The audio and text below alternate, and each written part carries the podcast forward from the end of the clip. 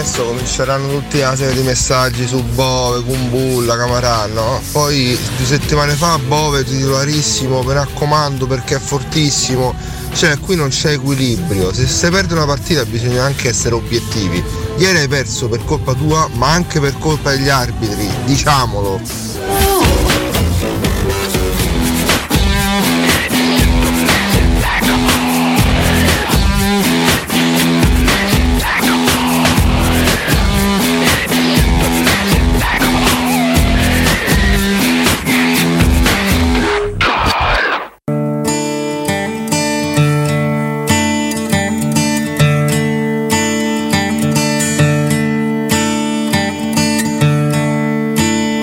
Le parole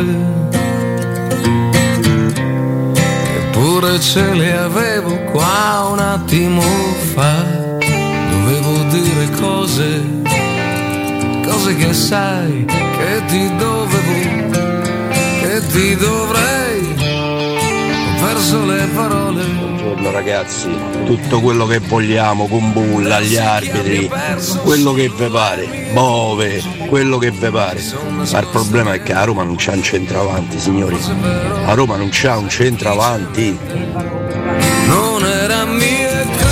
Buongiorno ragazzi, Daniele, a parte tutte le considerazioni che possiamo fare, ma mi togliete una curiosità, da quando il Sassuolo è in Serie A, noi tra Olimpico e casa loro quante volte ci abbiamo vinto? Perché io ricordo grosse debacle, cioè questa è una squadra che per noi è diventata Real Madrid. Ciao ragazzi, buona giornata. Ragazzi, per me le chiacchiere stanno a zero. La Roma, al netto degli errori, in 10 contro 11 dimostra di potersela giocare alla pari, in 10 contro 11. Nell'episodio chiave, se escono sia Kumbulla che Berardi, la partita la porti a casa. Buongiorno ragazzi, purtroppo sono importanti Cristante e Pellegrini. Il centrocampo della Roma ieri era un buco, il solo Matic non poteva fare niente. Comunque sempre forza Roma, dai. Buongiorno a tutti, grazie anche al Mourinho, al non gioco di Mourinho continua a fare figure di M con la Cremonese, col Torino e adesso col Sassuolo, che non abbiamo presi 4 squadre 20 di basso cabotaggio. Se l'obiettivo è il quarto posto per fair play finanziario, credo che anche il derby ora abbia un'importanza molto relativa. Buongiorno a tutti, guardate, la cosa che fa rabbia è che tutto ciò che è successo in quell'area di rigore è successo con Rui Patrizio con la palla in mano, era finita l'azione. E non solo, Kumbulla si poteva buttare per terra al primo calcio sulle palle, perché questo fanno poi, se tu sei strozzo so più stronzo di te, me ne vado per terra.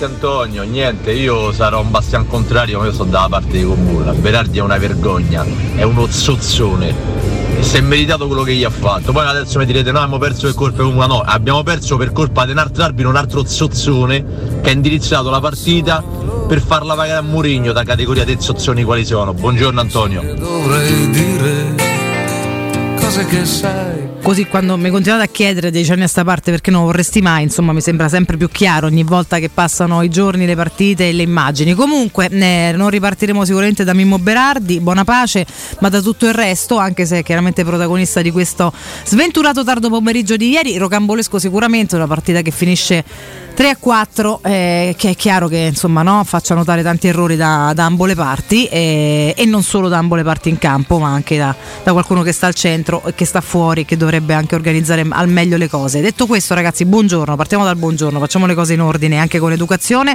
Buon lunedì 13 marzo 2023 a tutti voi all'ascolto, sintonizzati sui 92.7 di Teleradio Stereo, al canale 76 del digitale terrestre, in streaming praticamente ovunque. Francesco Campo in regia, con me già da un'oretta ad argomentare in maniera accesa con voi, al mio fianco finalmente anche i miei. Adesso insomma si va di ragionamento, critica, una Brandina Palessio che ha gli occhi fucsia e tutto quanto. Alessio Nardo e Riccardo Cotumaccio, buongiorno. Buondì Valentina, buongiorno, buongiorno a voi. Ciao Francesco Campo. Buongiorno, buongiorno. Questo ragazzo me lo state distruggendo. No, questo ragazzo me lo state distruggendo. Allora adesso dico io. Ma va sono bene. I risultati a distruggerlo, gli orari del campionato. Ambo le cose, ambo le cose. Ambo le cose. Capirci, quando, diciamo che quando il risultato è meno carino di altre volte, la fatica si sente un po' di più. È ma più questo, difficile, dai. Ma questo fa parte delle cose della vita. Una domanda subito per Cotumaccio. Ieri eri allo stadio?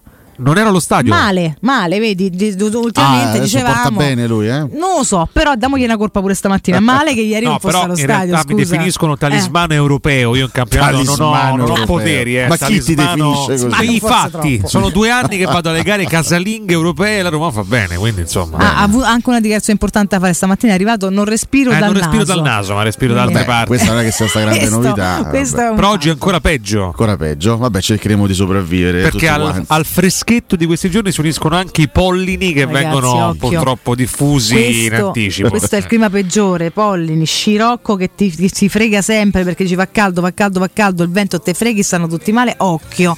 Chiusa parentesi, oggi siamo sfastidiati, incavolati, scocciati, abbastanza nervosi e insomma siamo tutti in ardo tanti stamattina. Auguri per ieri a nostro Giulio De Cesare che peraltro ci porta pure il dolcetto, buon perché è un signore vero, Giulio. Bello de casa, ieri fatto in privato, oggi ti abbracciamo di 28, persona. Giulio? Più o meno 28 giusto? 28 anni, giusto? 28 anni, conferma. Beh, insomma, che Dio te benedica, Giulie. Ma hai ricevuto gli auguri di Maurizio?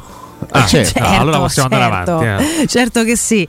Quindi oggi c'è tanto da argomentare, devo dire anche i nostri ascoltatori fin da prima delle 6 sono belli accesi, perché è chiaro che è una gara che dia fastidio, i binari poi di commento sono diversi e quello della squadra scorporata dal tutto, quindi con un turnover che era doveroso, dovuto, quindi le varie argomentazioni su che squadra è scesa in campo, come si è comportata eccetera, e lì insomma possiamo parlare di tante cose. Non mi è sembrata affatto una squadra scriteriata, credo che il turnover forse fosse necessario, anzi in realtà non è che lo credo, è ovvio che fosse necessario, lo sa anche José Mourinho che tra l'altro tra 3 giorni ha nuovamente un impegno di Coppa fondamentale, che domenica dovrà insieme a tutti noi vivere il derby, anche se non lo viverà dal campo.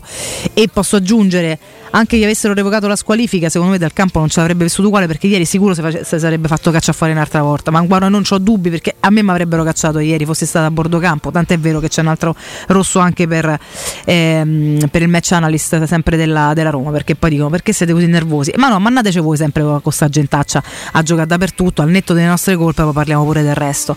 E tutto l'altro asse di argomentazione chiaramente è il vizio di forma che porta inevitabilmente questa decisione, e non solo questa, perché poi insomma è stato un arbitraggio confuso, devo dire, secondo me per tutti i 90 minuti, anche come gestione dei cartellini e quindi dello stop dato e dei segnali dati ad una squadra rispetto all'altra. È chiaro che poi vai a giocare in 10 contro 11 con un gol in più che a quel punto con un'azione come rivista e corretta poteva comunque andare in maniera diversa, è stata quantomeno viziata.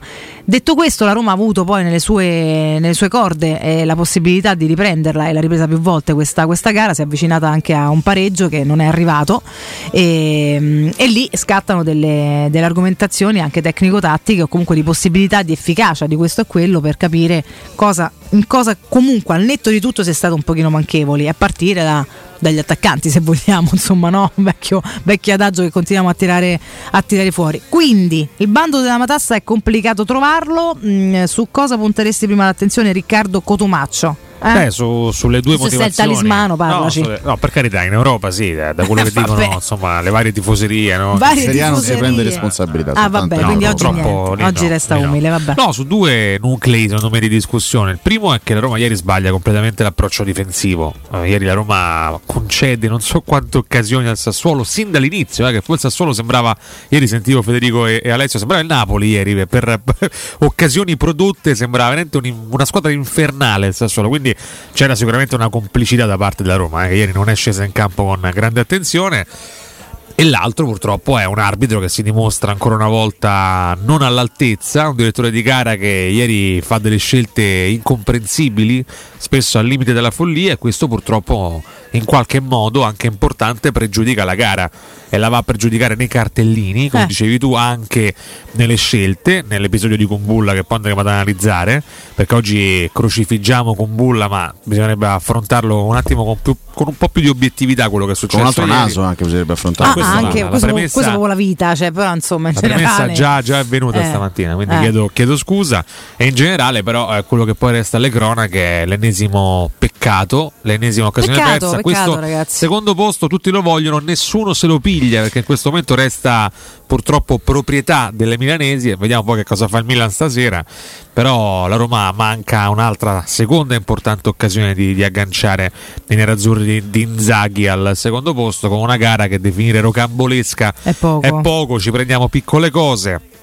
Mi prendo il primo gol di Wijnaldum con la Roma, mi prendo anche Zalewski, mi prendo un Dybala che anche nei momenti di difficoltà c'è, però ieri la Roma va incontro a una bruttissima sconfitta, non la peggiore del campionato, non la peggiore dell'anno, no, però sicuramente una delle meno spiegabili. Ecco, questo resta oggi. In assoluto un allarme, secondo me, ma che già da un paio d'anni lancio in questa trasmissione, l'Italia e la Serie A stanno vivendo una crisi arbitrale, secondo me, enorme, dico non si stanno rendendo conto lassù, parlo sia in termini di scelte individuali sia del famoso rapporto tra il direttore di gara e chi sta al VAR.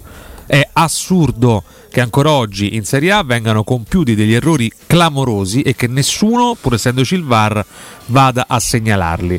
Questo mi toglie la voglia di credere nelle partite, mi toglie la voglia di credere anche in questa classe arbitrale che da un paio d'anni sta dando veramente il peggio. Ieri Fabri è un po' l'emblema di questa classe arbitrale. Posso ridere da un paio d'anni, Riccardo, perché sinceramente soprattutto da un paio d'anni, perché secondo me il VAR doveva cambiare le cose, o quantomeno doveva migliorare le cose in campo, no? Lo ha fatto? No. Le ha peggiorate? Forse. Lo so, perché poi sempre dietro al VAR, questo è un vecchio discorso che abbiamo fatto sia quando è stata avviata questa nuova regolamentazione dell'arbitraggio, sia chiaramente poi in corso quando è stata cominciata ad essere applicata col passare delle partite. C'è sempre l'uomo dietro la macchina e soprattutto intanto c'è una discrepanza poi a seconda delle partite di chi ha potere di quando si va a richiamare al VAR cosa, che immagini ti vengono fornite, c'è tutto un nugolo di roba dietro che chiaramente rendono poi ogni gara a sé stante, c'è poco da fare, non c'è comunque un'obiettività che sia coerente in tutte le gare.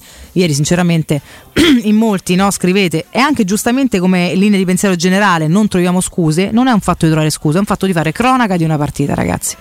È chiaro che tu vai sotto 2-0, quindi c'è comunque qualcosa di cui dobbiamo parlare a prescindere dal prima di quell'episodio, quindi c'è qualcosa di erroneo in questa gara, nell'inizio, nell'approccio, se vogliamo, semplicemente nello svolgimento iniziale, non tanto nell'approccio, perché la Roma parte pure bene, manca un'occasione e già lì ti rendi un po' conto forse pure di come gira un pochino il vento, capita, e lì poteva essere chiaramente un click fondamentale. Il click lo trova invece il Sassuolo, che è arrembante, in un ottimo stato di forma, particolarmente ispirato. Questo non ci stupisce, non è comunque una colpa di nessuno, cioè è una squadra che ha fatto il suo, ha fatto anche molto bene ieri, quantomeno in fase sicuramente offensiva, poi prendendo 3 gol ha comunque sbagliato molto anche lì, insomma, no, perché sennò non sarebbe tanto a tanto, in ogni caso con poco divario sarebbe stato un 5-0, fosse stato arrembante e basta e perfetto. Non è stato perfetto neanche il Sassuolo sicuramente, però ci ha messo molto e ci ha messo subito in difficoltà, quindi dobbiamo analizzare un segmento di partita, che è la porzione iniziale del perché la Roma è andata così in difficoltà.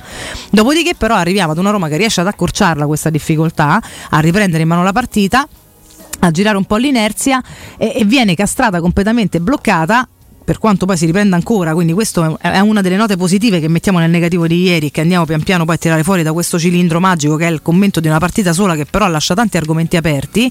Viene comunque castrata momentaneamente in questo cambio di inerzia da una decisione, ragazzi, che non ha nessun tipo di senso, perdonatemi.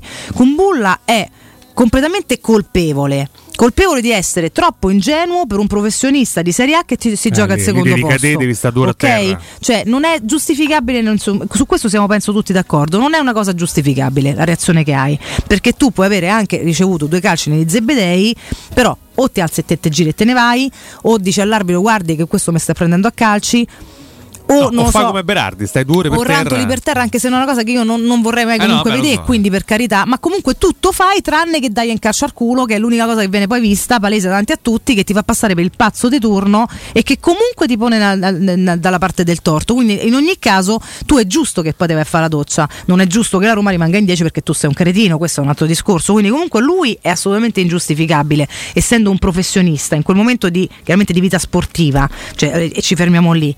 Detto questo, però, proprio perché c'è una sala VAR piena di computer, piena di immagini, piena di altri arbitri che dovrebbero dire all'arbitro in campo che non può vedere piena tutto replay, cosa succede, visto che tu non vuoi credere in quel momento al giocatore, perché i giocatori poi dicono un sacco di bugie, quindi se lui dice guarda che ha cominciato lui, io però non ho visto, e quindi non è che ti posso dar ragione, ti devo comunque mandare a fare la doccia, ma tutti gli altri bei signorotti che sono lì seduti comodi a vedere il replay, visto che si vedeva già in movimento a occhio nudo da casa, non serviva manco il replay, con tutti i replay che hanno a disposizione, quando fanno vedere immagini all'arbitro non gli fanno vedere solamente il momento del calcio nel sedere, ma gli fanno vedere anche che il signor Domenico Berardi, che peraltro tutti quanti alle cronache conoscono come uno assolutamente scorretto e piagnone, ha assolutamente istigato quel fallo. Questo non vuol dire che Kumbulla non abbia torto, vuol dire che però c'ha colpa pure Berardi, e forse io non rimango in 10 contro 11 ma magari 10 contro 10 e comunque pari e patta, e non c'ho un altro gol sul groppone. Quindi commentiamo il pre-episodio chiaramente, perché la Roma parte male, perché parte in deficit, però è anche una Roma che si sta riprendendo e che tu mi rifermi in maniera francamente, secondo me, assolutamente irregolare e ingiusta. E poi c'è tutto un altro svolgimento della partita da questo momento in poi che vede una Roma comunque passo passo cercare di rialzare la testa. Purtroppo ci sono anche un altro paio di episodi arbitrali che ci lasciano a bocca aperta, tra cui il giallo di Matic, ragazzi. Ma guarda, dico anche il primo giallo il giallo che dà Smalling nel primo tempo, c'è un fallo identico dall'altra parte del campo, non viene sanzionato, la ripresa c'è un intervento straordinario di Matic, se becca il giallo Matic viene sostituito. Queste non sono scuse, ragazzi, questa è cronaca sportiva di una gara, cioè le occasioni nelle gare fanno una differenza, le decisioni dell'arbitro fanno una differenza anche nei cartellini, perché poi cambi l'atteggiamento dei giocatori, l'inerzia, il cambio magari obbligato per non perderlo, il nervosismo, cambi tante, se no all'arbitro se ne serviva un cacchio, perdonatemi, se tutto questo non fosse stato utile o dannoso a seconda del comportamento non sarebbe servito. Cioè ieri sera mi segnalano pure, cioè, la Juve in campo, Rabiot fa un gol viziato, cioè là i cartellini non esistono, cioè, capisci, cioè, le partite cambiano, non è che noi possiamo sempre fare la tifoseria di quelli che se dobbiamo perdere dobbiamo solamente chiedere scusa al mondo perché esistiamo. Da quando è che siamo diventati tutti così gentili? Ora sì, autocritica va benissimo, però sant'Iddio c'è pure l'obiettività dei fatti che comunque sposta. Ieri sera era una partita che, ripeto, non è che è finita 6-0 e dice raga, a prescindere da quell'episodio abbiamo fatto talmente schifo che eravamo inermi, no, è una partita che finisce 3-4 e che io in salita come Salmoni cerco sempre di riprendere, però mai agevolato non dall'aiuto arbitrale, dall'obiettività, che è una cosa diversa. E qua vado da Alessio, perché questa è una partita che si è aperta, che sotto la quale si aprono 8 sottocartelle di analisi diverse, che tu già ieri in qualche modo con un sacco di passione hai raccontato e poi analizzato a mente calda ma ferma dopo il match, e sulla quale non hai dormito credo stanotte, ma magari ci hai riflettuto un po' vista la faccia, ecco. No, ma nel senso che una cosa non esclude l'altra, è giusto partire, io voglio partire dalle colpe della Roma, perché altrimenti qua subito sono tutti pronti, no, a puntare il dito, ma non parlate dell'arbitro, non parlate delle colpe della Roma, non parlate di quello o di quell'altro.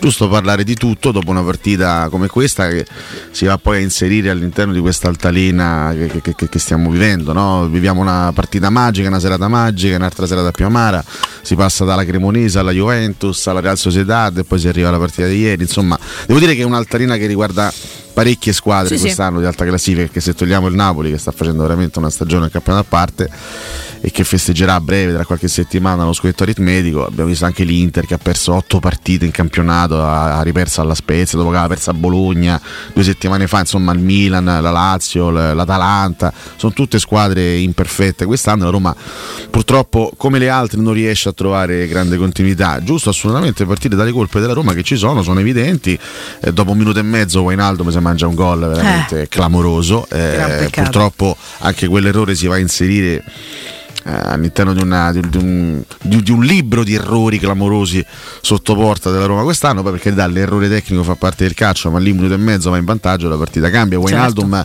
è bravissimo in quell'inserimento, no, sul lancio di Matic, e poi la tira in bocca a Consigli lì, soprattutto da un giocatore come Giorginio Wijnaldum, che poi giustamente sottolineava Federico in cronaca, fa un gol al 94esimo più difficile per quello che sbaglia, però in un momento fondamentale della partita, che lì pronti via, passi in vantaggio, la partita cambia completamente.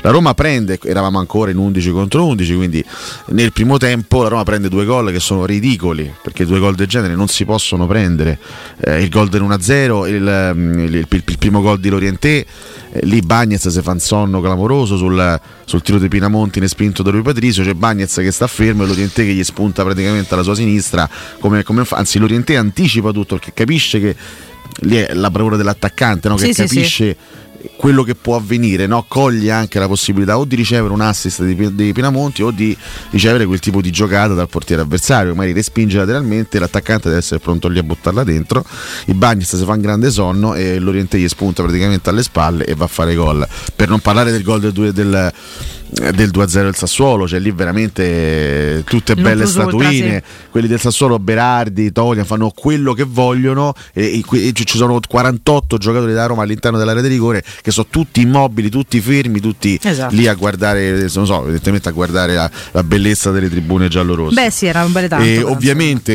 quello che fa Kumbulla non si può assolutamente giustificare, poi di Berardi parleremo, arriverò anche all'arbitro, però Kumbulla non può mai fare una cosa del genere, giochi in Serie A, devi essere assolutamente, giochi in Serie A nel 2023 con 48 telecamere col VAR, sai perfettamente che se fai una cosa del genere vieni cacciato o c'è comunque un'altissima probabilità di essere cacciati, quindi quello che fa Kumbulla è imbarazzante e purtroppo testimonia l'ingenuità di questo ragazzo. Poco da dire sul secondo tempo della squadra, la Roma fa il possibile nel secondo tempo in una situazione ormai disperata, la riapre con Dybala e poi chiaramente ragazzi ieri c'era di fronte anche un Sassuolo che veramente ogni volta che ripartiva ti faceva male, Ieri a un certo punto l'abbiamo anche paragonato a Napoli il Sassuolo, perché ogni azione, questi partivano a 48 all'ora, Frattesi, Lorienté, Rogerio, ieri sembrava Roberto Carlos, ieri erano veramente spiritati e ti hanno messo in grandissima difficoltà. Nel secondo tempo hai fatto il possibile, ma purtroppo la situazione si era già compromessa con il 3-1 sul calcio di rigore e soprattutto con l'espulsione di Kumbulla. Evidentemente Mourinho ha ragione quando parla di una squadra che fa fatica a giocare più partite ravvicinate, che fa fatica a reggere tre impegni nell'arco di una settimana, perché lo vediamo e lo rivediamo, questa è una squadra che alla lunga, nonostante anche alcune rotazioni, io onestamente ho poco da dire anche sulla formazione iniziale scelta ieri da Mourinho. Non hai messo in campo dal primo minuto Tahirovic e Majčak, hai messo una squadra che era assolutamente in grado, almeno sulla carta, di battere il Sassuolo. Poi il Sassuolo ieri è stato migliore nel dinamismo, nella brillantezza. Roma veniva da alcune gare dispendiose e io ho parlato, mi sono permesso di intensità mentale che evidentemente questa squadra deve tenere sempre altissima. Se la Roma abbassa un pochettino quel tipo di livello diventa una squadra vulnerabile, diventa una squadra battibile anche dal Sassuolo. Contro la Real Sociedad non hai sbagliato nulla, perché non è sempre in grado di essere granitica come l'abbiamo vista per dire in Coppa, perché poi per giocare partite, ripeto, per riuscire a fare i risultati come quelli che ha fatto la Juventus e con gli spagnoli devi stare sul pezzo al 100% per 90 minuti.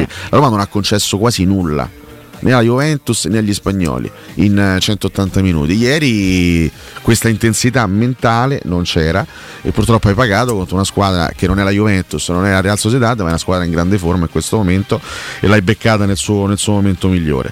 Queste sono tutte le colpe che ha la squadra, sono tutte le colpe e sono colpe importanti da parte della Roma, perché ripeto, io da alcuni singoli non posso vedere il Sharawi e Bove che giocano la palla con quella pigrizia in mezzo al campo e fanno ripartire il Sassuolo per l'azione dell'1-0, non posso vedere i giocatori della Roma tutti fermi in area a vedere quello che fanno gli avversari. Quindi la Roma di colpe ne ha assolutamente, l'abbiamo detto, primo tempo ho giocato sicuramente male. Poi c'è la questione arbitrale e ovviamente avete già detto quasi tutto voi, quindi sostanzialmente non andrò a dire qualcosa di nuovo, dico semplicemente, parto da questa premessa.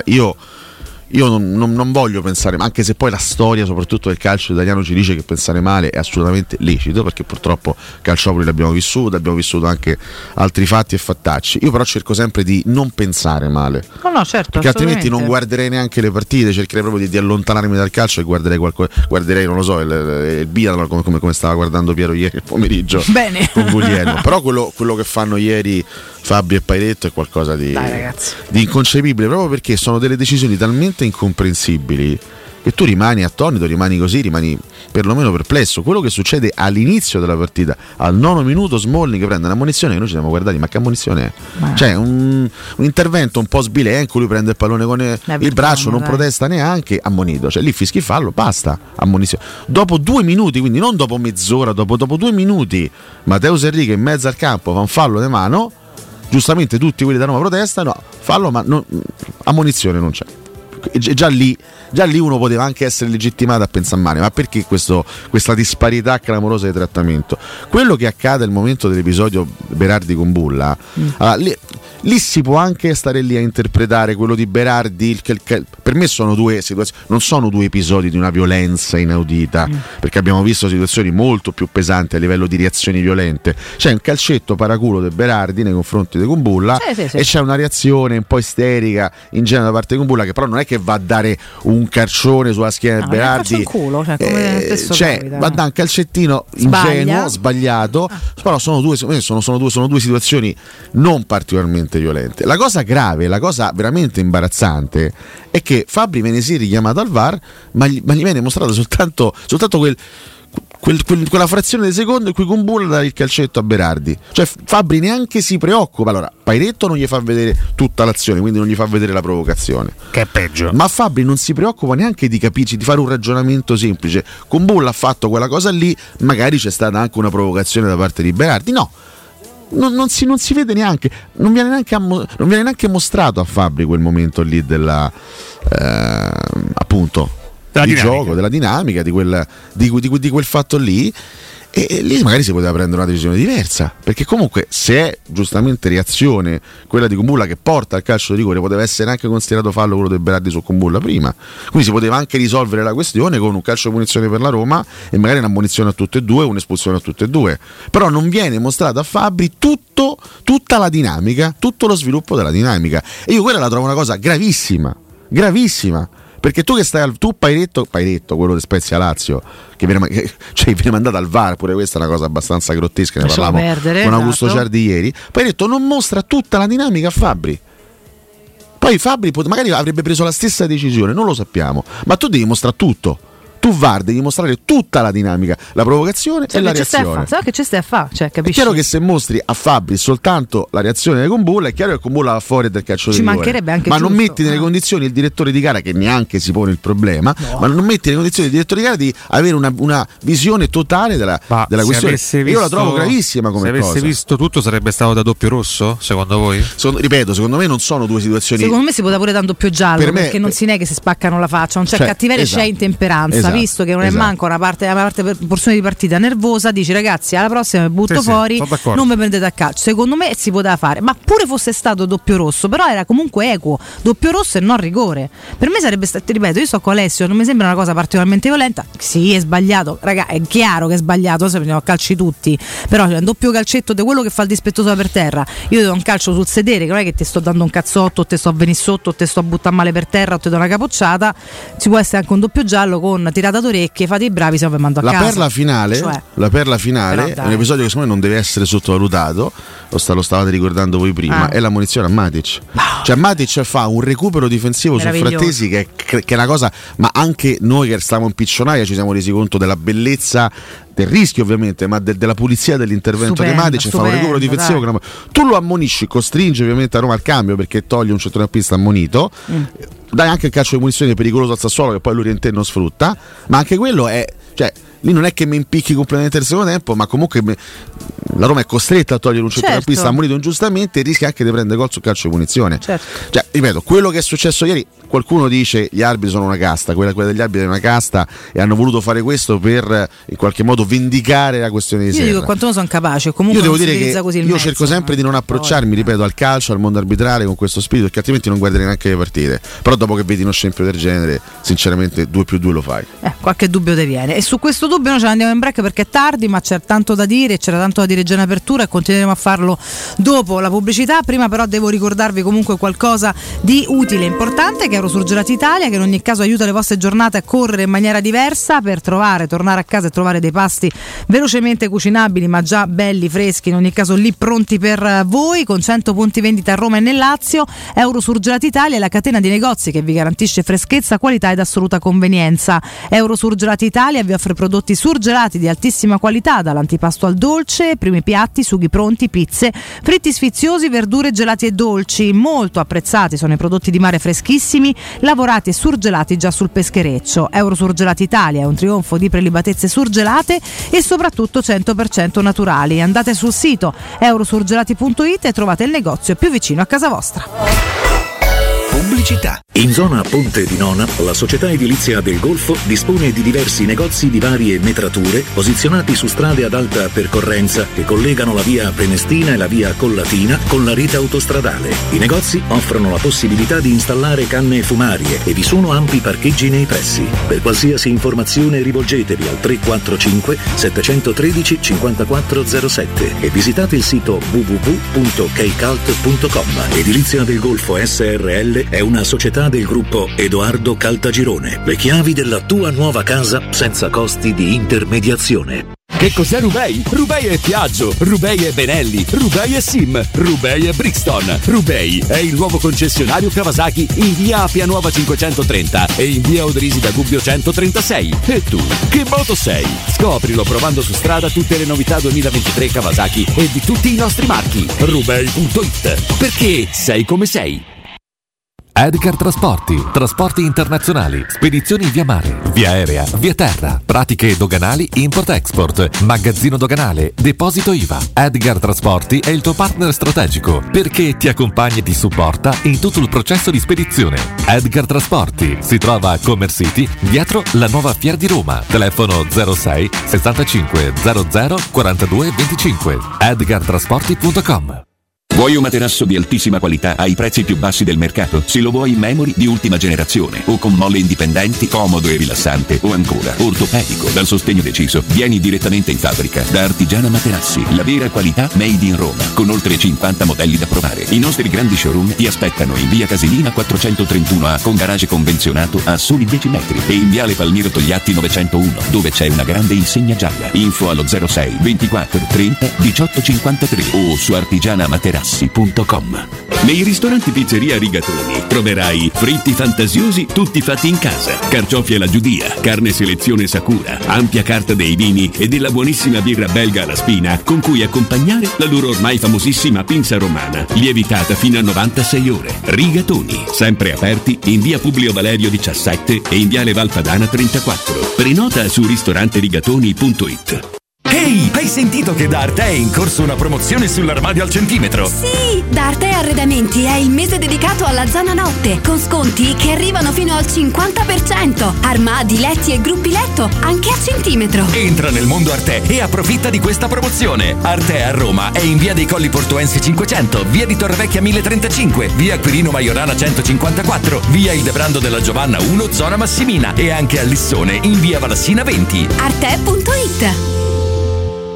Cupra a Roma è AutoEquip. Vieni a scoprire il design inconfondibile, le prestazioni sportive e lo spirito anticonvenzionale di Cupra Formentor. E la nuovissima Cupra Leon, tua nella nuova versione mild hybrid da 150 cavalli. Anima ibrida, pura adrenalina. Scopri le straordinarie promo in pronta consegna. Per te extra sconto di 500 euro. Da AutoEquip Cupra Garage, in circonvallazione orientale 4725. Uscita Ciampino, grande raccordo anulare. Aperti anche domenica. Cupra, drive another way. Gruppo AutoEquip.it. Quale altro ascoltatore vuole approfittare delle offerte di inizio stagione delle zanzariere Z-Screen, le più acquistate a Roma? Approfitta subito della grande promozione Z-Screen, valida fino al 31 marzo. Oltre all'offerta dedicata agli ascoltatori Offerta Zanzariere, un buono da 70 euro per le tue Z-Screen, con la garanzia soddisfatto o rimborsato. Chiama subito all'800 196 866 o visita il sito zanzaroma.it. Z-Screen, la super zanzariera con un super servizio e una super garanzia. L'asfalto sotto di noi era graffiante, le temperature imprevedibili. Qualcosa doveva cambiare. Io e la mia auto eravamo pronti a cavalcare una nuova impresa. Andare in Euromaster. La città è il solito Far West. Corri in Euromaster. Fino al 15 aprile hai subito 25 euro di sconto sull'acquisto di 4 pneumatici BF Goodrich. Approfitta dell'occasione e vieni a scoprire un mondo di prodotti Michelin. Euromaster, il partner della tua mobilità. Devo vendere casa, ma sono stanco dei tempi biblici delle agenzie. Affidati a Compro Appartamenti. Ho venduto con loro la mia casa in meno di un mese. Compro Appartamenti è un'azienda leader nel settore immobiliare. Acquista direttamente qualsiasi tipo di immobile, anche se pignorato, ipotecato, locato o in nuda proprietà, garantendoti una liquidità immediata in tempi brevissimi. Compro Appartamenti. Vendere la tua casa non è mai stato così veloce e conveniente. Chiama 338 11 45 032 o info@comproappartamenti.eu.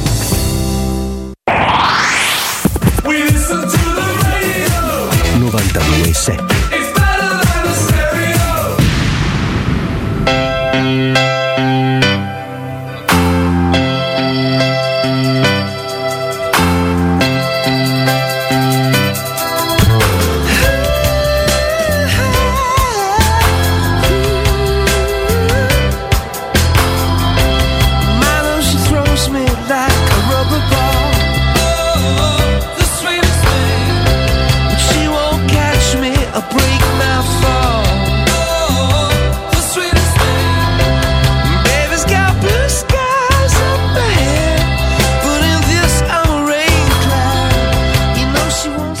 Se può dire che Mourinho c'ha rincoglioni da tutti. La Roma gioca da cani. Qui stiamo ancora a pensare a fare la pagnolata e tutto il resto di buffonate che ci sta a portare dietro questo. È una cosa veramente incredibile.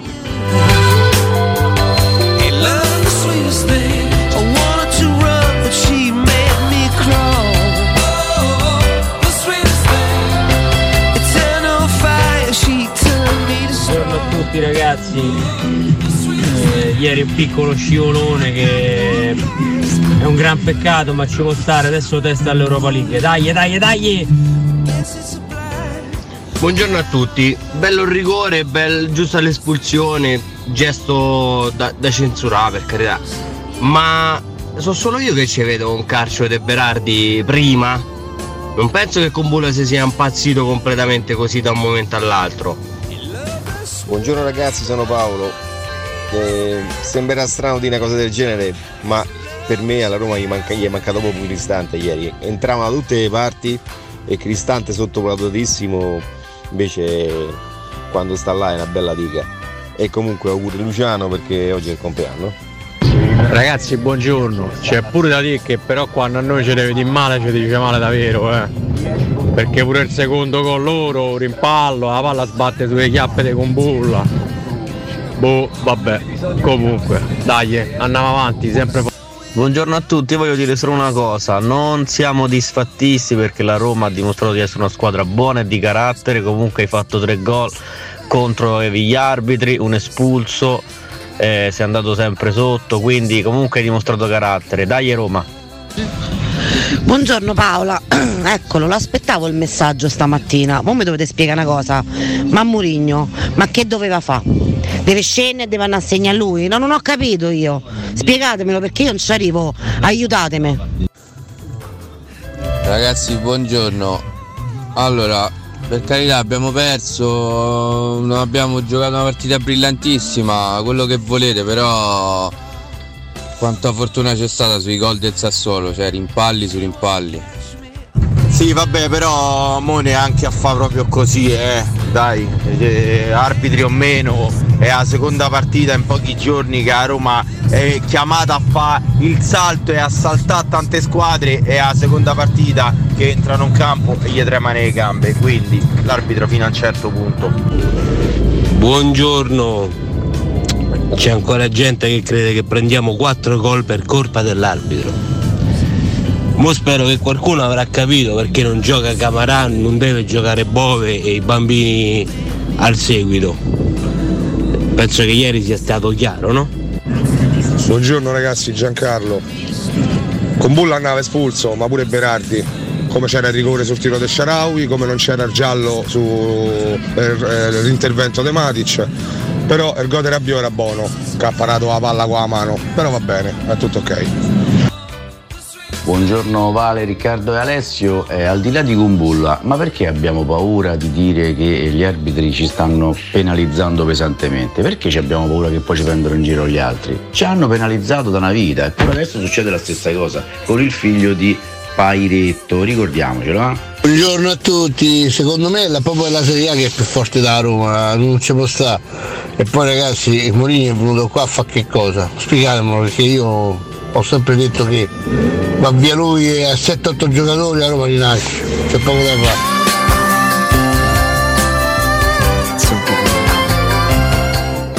Buongiorno ragazzi, l'arbitro non è scarso, un arbitro scarso sbaglia un'interpretazione. Quello che succede col VAR prima a noi e successivamente ad altre partite è qualcosa di scandaloso. A pensare male basta un attimo. Ma ancora con questa storia che i designatori arbitrali non si rendono conto dello stato degli arbitri in Italia, questi sono arbitraggi scientifici. Ieri sono entrati in campo gli amici di Serra, tutto qua. Buongiorno ragazzi, ma non si può giocare in attacco con una cheerleader, su, ci vuole un attaccante, non una cheerleader. Rieccoci ragazzi, 1000 miliardi di messaggi e 1000 miliardi ancora in attesa che, insomma, di essere mandati, perché sono veramente tanti, c'è tanto dibattere questa mattina. Ovviamente sì, poi quando si verificano situazioni come quella di ieri poi si creano due fronti, no? C'è chi magari difende più la squadra, attacca più l'arbitro, chi invece magari lascia un po' stare, lascia un po' da parte il discorso arbitrale, se la prende di più con gli errori di quello, di quell'altro, le mancanze di quello e di quell'altro. Secondo me, ripeto, creare i due fronti è abbastanza inutile, anche se credo che sia inevitabile in questi casi. La Roma ha le sue colpe e sicuramente ieri ha interpretato la partita non nel modo migliore, perché se dopo 20 minuti stai sotto 0-2 vuol dire che qualcosa è stato sbagliato anche nell'interpretazione della gara, però secondo me non si può neanche tralasciare ciò che viene combinato dal signor Fabbri e dal suo... Ma condividete la lettura, perché ragazzi le partite durano 90 minuti le partite, e quindi al netto del fatto che la Roma ha iniziato male questa partita la sta cercando di riprendere, e tu fammela giocare in maniera normale e poi vediamo. La lettura del vi stanno facendo pagare il tema Serra? Ma ripeto, io a queste cose non ci voglio neanche mai pensare quando prima delle partite, perché niente, però poi vedi certe cose e dici ma questo non può essere, cioè questo non può essere un errore tecnico, punto e basta. Cioè quello che fa Fabbri tra il nono e l'11esimo forse sarebbe minuto, ancora più grave, cioè, quello che fa Fabbri tra il nono e l'11esimo minuto fa riflettere, perché da una parte ammonisce Smalling e dall'altra parte per un episodio molto simile non ammonisce Enrique. Perché? Per quale motivo? Poi come qui torniamo sempre al famoso discorso e gli arbitri sono protetti dal silenzio, e quindi quel tipo di decisione, quel tipo di differenza anche di giudizio, di interpretazione non verrà mai spiegata al signor Fabbri. La questione VAR, ripeto, è una cosa talmente grave, talmente palese, talmente evidente. Da una parte c'è Pairetto che fa vedere a Fabbri soltanto un pezzo della dinamica. Ripeto, Fabbri neanche lì un uomo intelligente, lascia stare l'arbitro, un uomo intelligente se lo pone.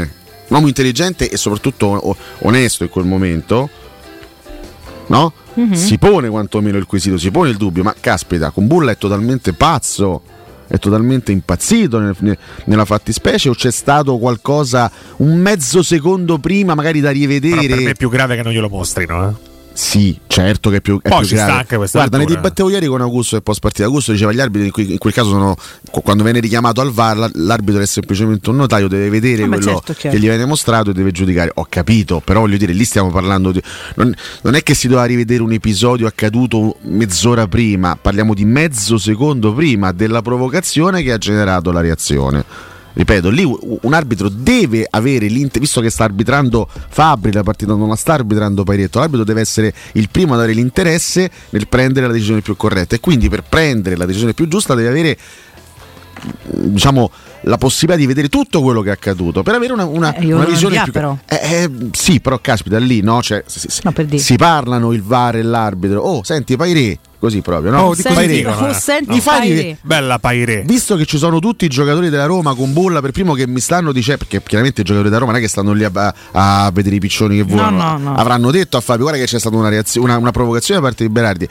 Caro Pairetto, visto che anche tutti i giocatori da Roma, Kumbulla anche mi sta dicendo che c'è stata una provocazione, mi fai vedere anche mezzo secondo prima quello che fa Berardi, così almeno vedo tutto e capisco. Poi ripeto, magari Fabbri poteva anche decidere ugualmente del calcio di rigore e decacciare Kumbulla, perché poi lì c'è l'interpretazione da parte del direttore di gara, ma che sia stato mostrato a Fabbri soltanto quel pezzo lì, soltanto il pezzo della reazione di Kumbulla, è gravissimo e mi fa pensare male. Perché è una cosa incomprensibile, è una cosa inaccettabile. Qualcuno su Twitch paragona Kumbulla e Berardi a Ken e Mancini.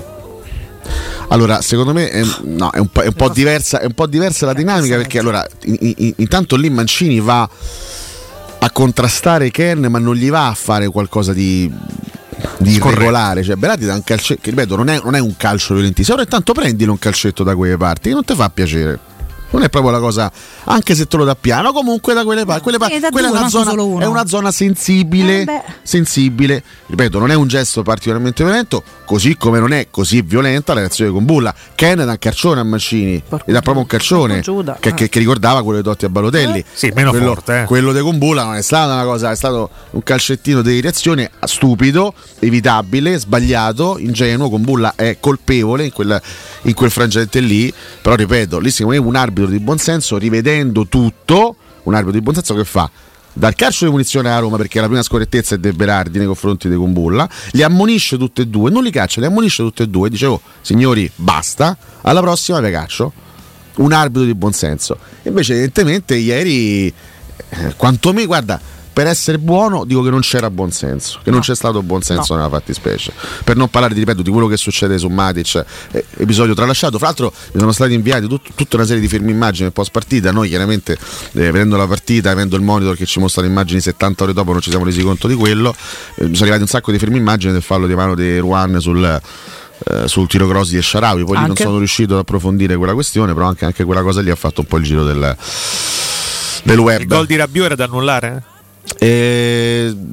Diciamo ci sono moltissime possibilità che fosse regolare.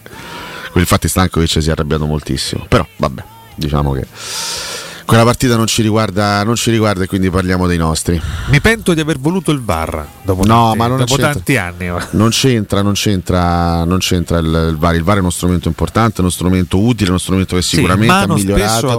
Però poi dipende, certo, perché se tu lo utilizzi male, ieri ripeto, parliamo del signor Pairetto, che lo scorso anno tu mi dirai chi se ne frega, non cambiava nulla, però lo scorso anno il signor Pairetto ha determinato la quinta e la sesta posizione della classifica, tra l'altro, insomma. E Dainardo non è che Mancini gli dà due carezze, sì, ma Mancini nella fattispecie con Ken non compie un'irregolarità, non è che va lì e fa un fallo Mancini su Ken.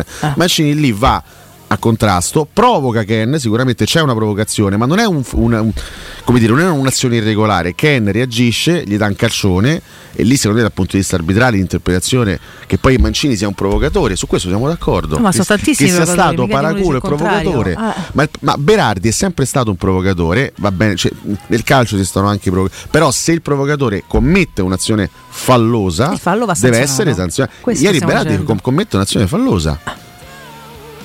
Non ho capito cosa che vi sfugge. E non viene sanzionato in quel caso, no, viene sanzionato soltanto la reazione di Con Bulla. Stiamo parlando di questo. Stiamo parlando del VAR che non ha mostrato tutto al direttore di gara. Cos'è successo ieri alla difesa romanista?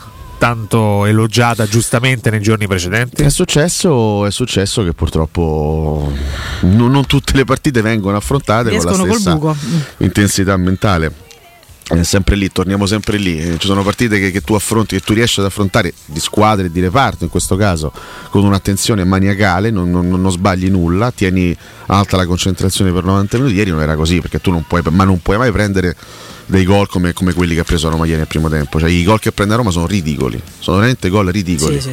Ripeto, andate a guardare quello che non fa più che altro i Bagnets nell'azione del primo gol, e poi l'azione del secondo gol sembra veramente una cosa oggi le comiche. Ripeto, cioè, ci sono 47 giocatori da Roma in area di rigore, tutti fermi, addirittura quando Zaleschi accorcia, Roma subisce una traversa pochi secondi più tardi. Ieri poi il Sassuolo, bisogna anche giustamente dare i meriti a una squadra che ha qualità e che, ripeto, sta attraversando un momento molto positivo. Ieri erano veramente in grande spolvero, in grande forma. Frattesi ogni volta che partiva in verticale, questa progressione era imprendibile. Lorienté è un signor giocatore, è uno che, ripeto, è destinato sicuramente a platee più importanti. Berardi antipatico, provocatore, però resta un giocatore di livello alto, a quantomeno per quello che è, per quella che è la dimensione del nostro campionato.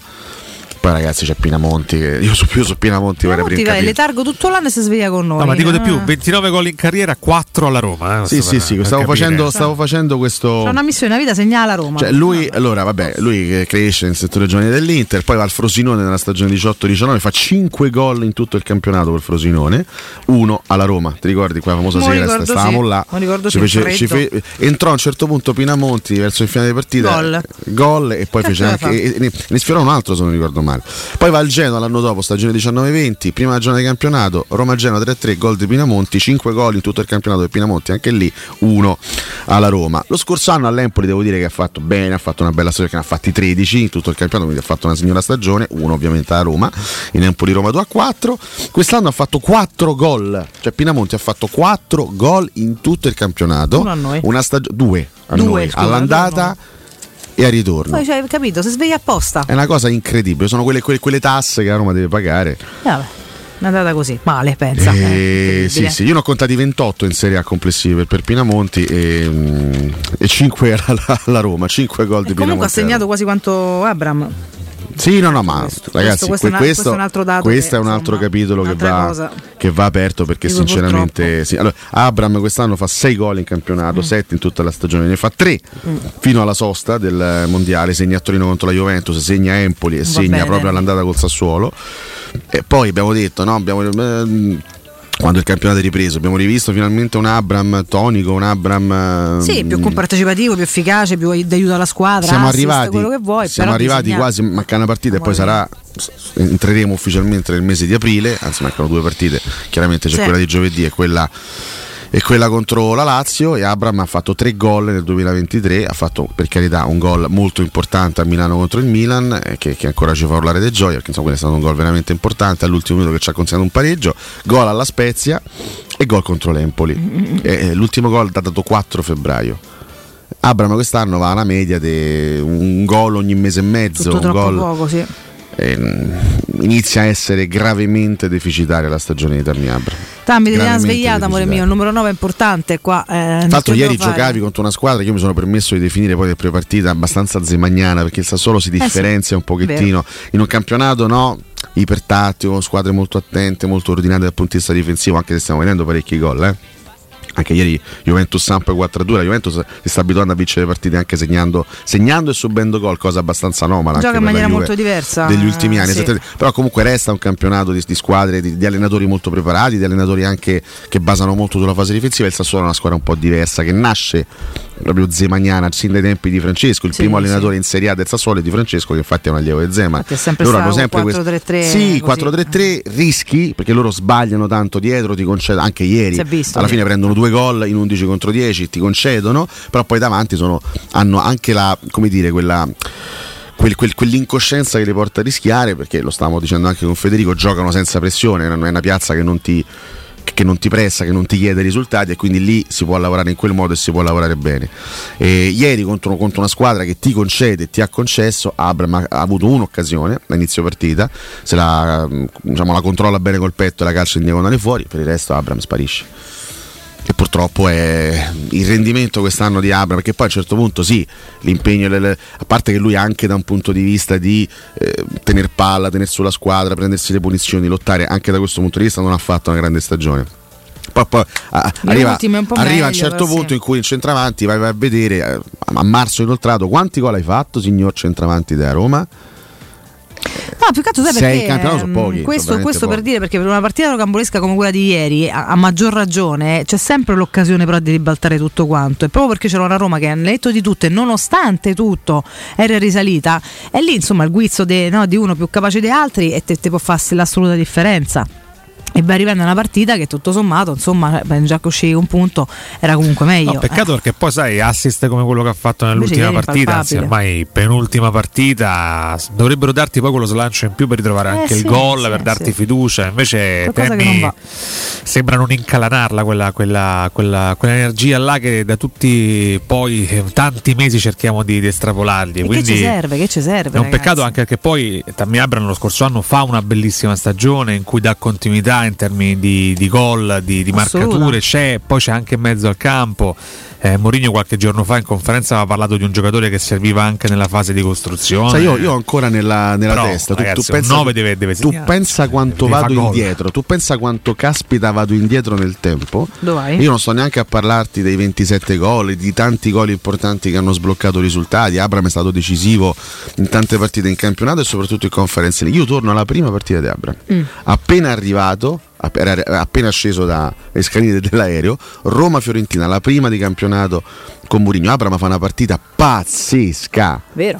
conquista lo stadio Olimpico, ricordiamocela, fa una partita pazzesca, conquista tutto lo stadio perché va a lottare, sembrava l'Osimhen quest'anno in quella partita lì, in quella fase come fosse ieri, perché tutti avevamo il pensiero di vediamo un po' se si ha tempo di ambientare, chissà, invece è arrivato debordante, ambientale, psicologico, voleva presentarsi alla città, ma se fai quella te presenti bene, se fai quelle cose lì vuol dire che ce le hai anche nel tuo repertorio, ma lo scorso anno lo dimostra. Abraham fa una stagione secondo me quasi inappuntabile, sì, quasi all'inizio ci mette un po' a prendere i giri, per un sacco di pali, poi si sveglia, sì, ha preso un sacco di, ma insomma, però fine, comunque c'era, perché prendi il palo e ci stai, ma cioè, Centravanti che fa 27 ore in una stagione e che ti porta a suon di gola fino a giocarti anche una finale, ma che cosa gli devi dire? Niente, un giocatore del applausi, genere, no? Magari tutti gli anni quest'anno quel giocatore lì non si è praticamente mai visto, a parte rarissime eccezioni, e ripeto, nel calcio di oggi tu devi avere un centravanti in grado di fare tanti gol importanti, ma un giocatore anche in grado di lottare, di difendere palla, di andare a fare tra virgolette la guerra sportiva con tutti i difensori. Abraham quest'anno non sta facendo questo, sta mancando, è gravemente deficitario sotto ogni punto di vista. Ragazzi, andiamo in break, ho un consiglio prima, chiaramente torniamo, continuiamo ad argomentare insieme, e oggi ci manca un po', sentivo anche giustamente sottolinearlo ieri Alessio, l'interpretazione di Mourinho a fine gara, che in genere ci dà sempre anche un po' un metro di come sono andate le cose, e vabbè, però saremo qui ad aspettare, ce la darà più avanti facendo una somma di più gare. Scusami Vale, rispondo velocemente ad Ale 2571, scusa Alessio, io chiedo perché non lo so, ma come fai a sapere quali immagini hanno mostrato all'arbitro? Si vede, quando l'arbitro va a bordo campo fanno vedere anche in televisione le immagini che sta vedendo. L'hanno fatto anche rivedere, Ale, non so se tu sei rimasto attaccato a DAZN o ai vari programmi di approfondimento, l'hanno fatto rivedere più nello specifico. Segnalo anche il fatto che è stato fatto vedere tra l'altro a due velocità, quando Kumbulla dal calcio in serie a Berardi la velocità è doppia, quindi sembra pure che gli abbia dato una super mina tipo Super Saiyan.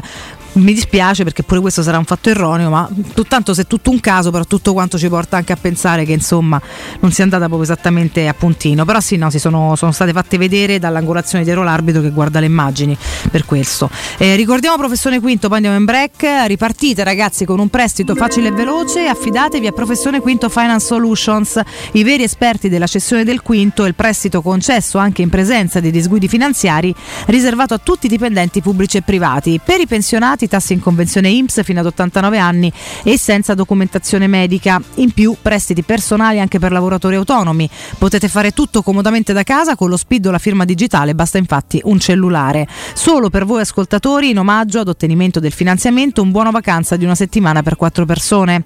Per informazioni chiamate il numero verde 800 031 551, ve lo ripeto 800 031 551, oppure andate sul sito dove trovate anche i fogli informativi professionequinto.com.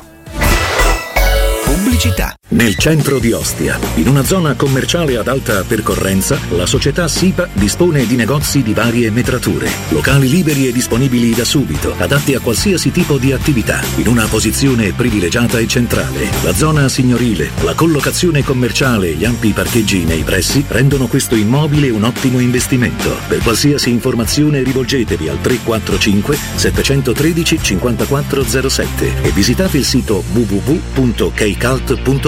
SIPA SRL è una società del gruppo Edoardo Caltagirone. Le chiavi della tua nuova casa senza costi di intermediazione. La tua caldaia è in regola? Falla controllare. Rispetterai le norme vigenti e soprattutto garantirai sicurezza alla tua casa e ai tuoi cari. Nuova ITC, manutenzione caldaie, termosifoni e climatizzatori di tutte le marche, con rilascio di libretto di impianto, analisi di combustione e assistenza tecnica entro le 24 ore. Nuova ITC 06 52 35 05 19 o nuovaitc.it. Cerchi un partner per la gestione dei tuoi viaggi di lavoro? Maestro Turismo è la risposta alle tue esigenze. Alberghi, biglietterie, trasferimenti privati, eventi e meetings. Esperienza, professionalità, tecnologia e un'assistenza 7/7 per individuare le migliori soluzioni a supporto dei tuoi impegni professionali. In un mondo così dinamico, il tempo è prezioso. Maestro Business sa come ottimizzarlo. Contattaci per informazioni allo 06 454 99 292 o invia una mail a businesstravel@maestroturismo.it. Salve, cerco un'auto a emissioni zero, ma anche divertente. Ma certo, guardi. Magari è meglio che si ricarichi in fretta. Sì. No, la voglio scattante. Oppure super stilosa. Non dica altro, ho l'auto giusta per lei. Perché scegliere se c'è Mini? Con Mini Full Electric sarà sempre un'elettrificata. Tua con finanziamento Mini Free ed ecoincentivi statali ove applicabili, salvo approvazione di BMW Bank. Fogli informativi disponibili nelle concessionarie Mini aderenti su mini.it. Trova Mini Full Electric e tutto il resto della gamma già disponibile su Mini Garage Online. Vuoi assaporare la migliore cucina di pesce a Roma? E allora vieni da Crudo & Co. Ti aspettano le nostre specialità del mare, come le migliori ostriche, gamberi e aragoste, cicale di mare, piatto di crudi su 3 piani e come non parlare degli spaghetti con i ricci, i paccheri all'astice e altri ottimi primi e secondi. Crudo & Co. in via Tuscolana 452. Prenotazioni allo 06 89 344 962. Ristorante crudoeco.com. Da Arredamenti Pignataro c'è aria di novità. Il nuovo centro cucine Stosa Point di via Aurelia con oltre 500 metri quadrati di esposizione. Il nuovo store Camerette Moretti Compact. E il nuovo centro armadi su misura, camere da letto e soggiorni componibili per rendere unica la tua casa. Arredamenti Pignataro ti aspetta al chilometro 12,500 della via Aurelia o su arredamentipignataro.it e puoi acquistare online su pignataroshop.com. Showroom del Materasso apre il 4° punto vendita in via di Torre Vecchia 148, un negozio monomarca Dorelan con tutte le collezioni di materassi, letti e accessori. Gli altri negozi Dorelan li trovi in via Baldo degli Ubaldi 244 e in via Sant'Angela Merici 75 o nello storico negozio multimarca in viale di Castel Porziano 434. Info allo 06 50 98 094 o su showroomdelmaterasso.com. Per la tua casa o per il tuo ambiente di lavoro, la Global Service Ambiente è la tua certezza. Global Service Ambiente progetta insieme a te, realizza e mantiene il tuo spazio verde, cura il tuo trasloco, effettua il servizio di pulizia. Global Service Ambiente gestisce i tuoi rifiuti liberandoti da tutte le pratiche burocratiche. Si occupa del tuo impianto fognario. Chiama il numero verde 800 998 784 gsambiente.it. Global Service Ambiente lavora per te, per rendere il tuo ambiente migliore.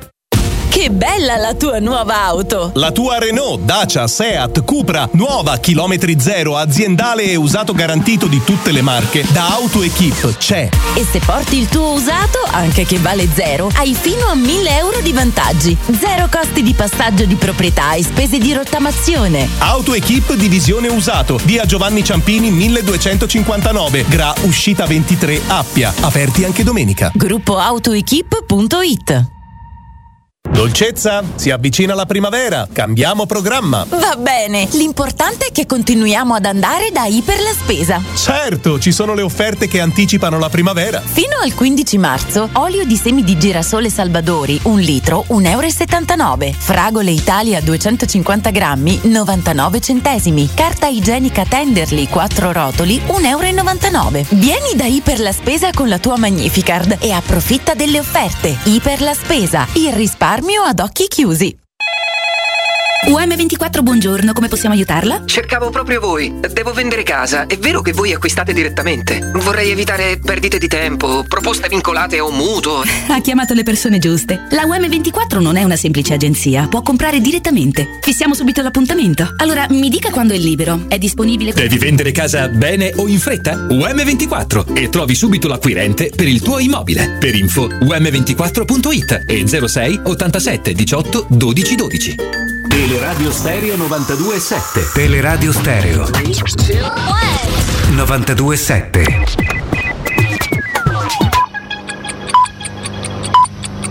Sono le 8:07.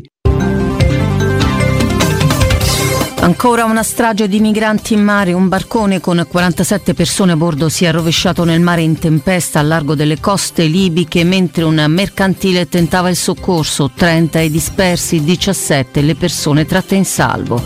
L'assemblea del PD svoltasi ieri a Roma ha proclamato ufficialmente Elly Schlein segretaria del partito, l'unità la prima mission della neosegretaria. Siamo ancora qui, siamo più vivi, più forti, più uniti.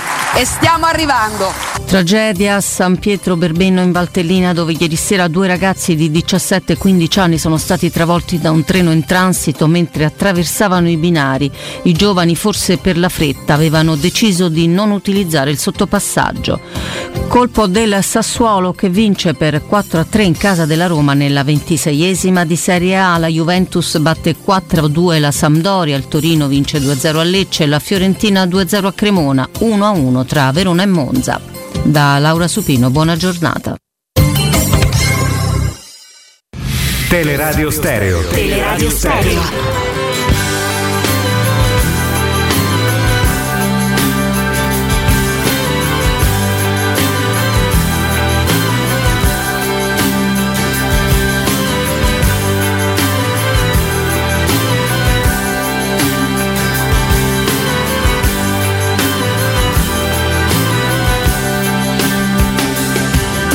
I fiori si sono rovinati, non hai abilità. Questa nazione brutta ti fa sentire asciutta e senza volontà. E gioca a fare Dio manipolando il tuo DNA. Così se vuoi cambiare invece resti uguale per l'eternità. Ma non c'è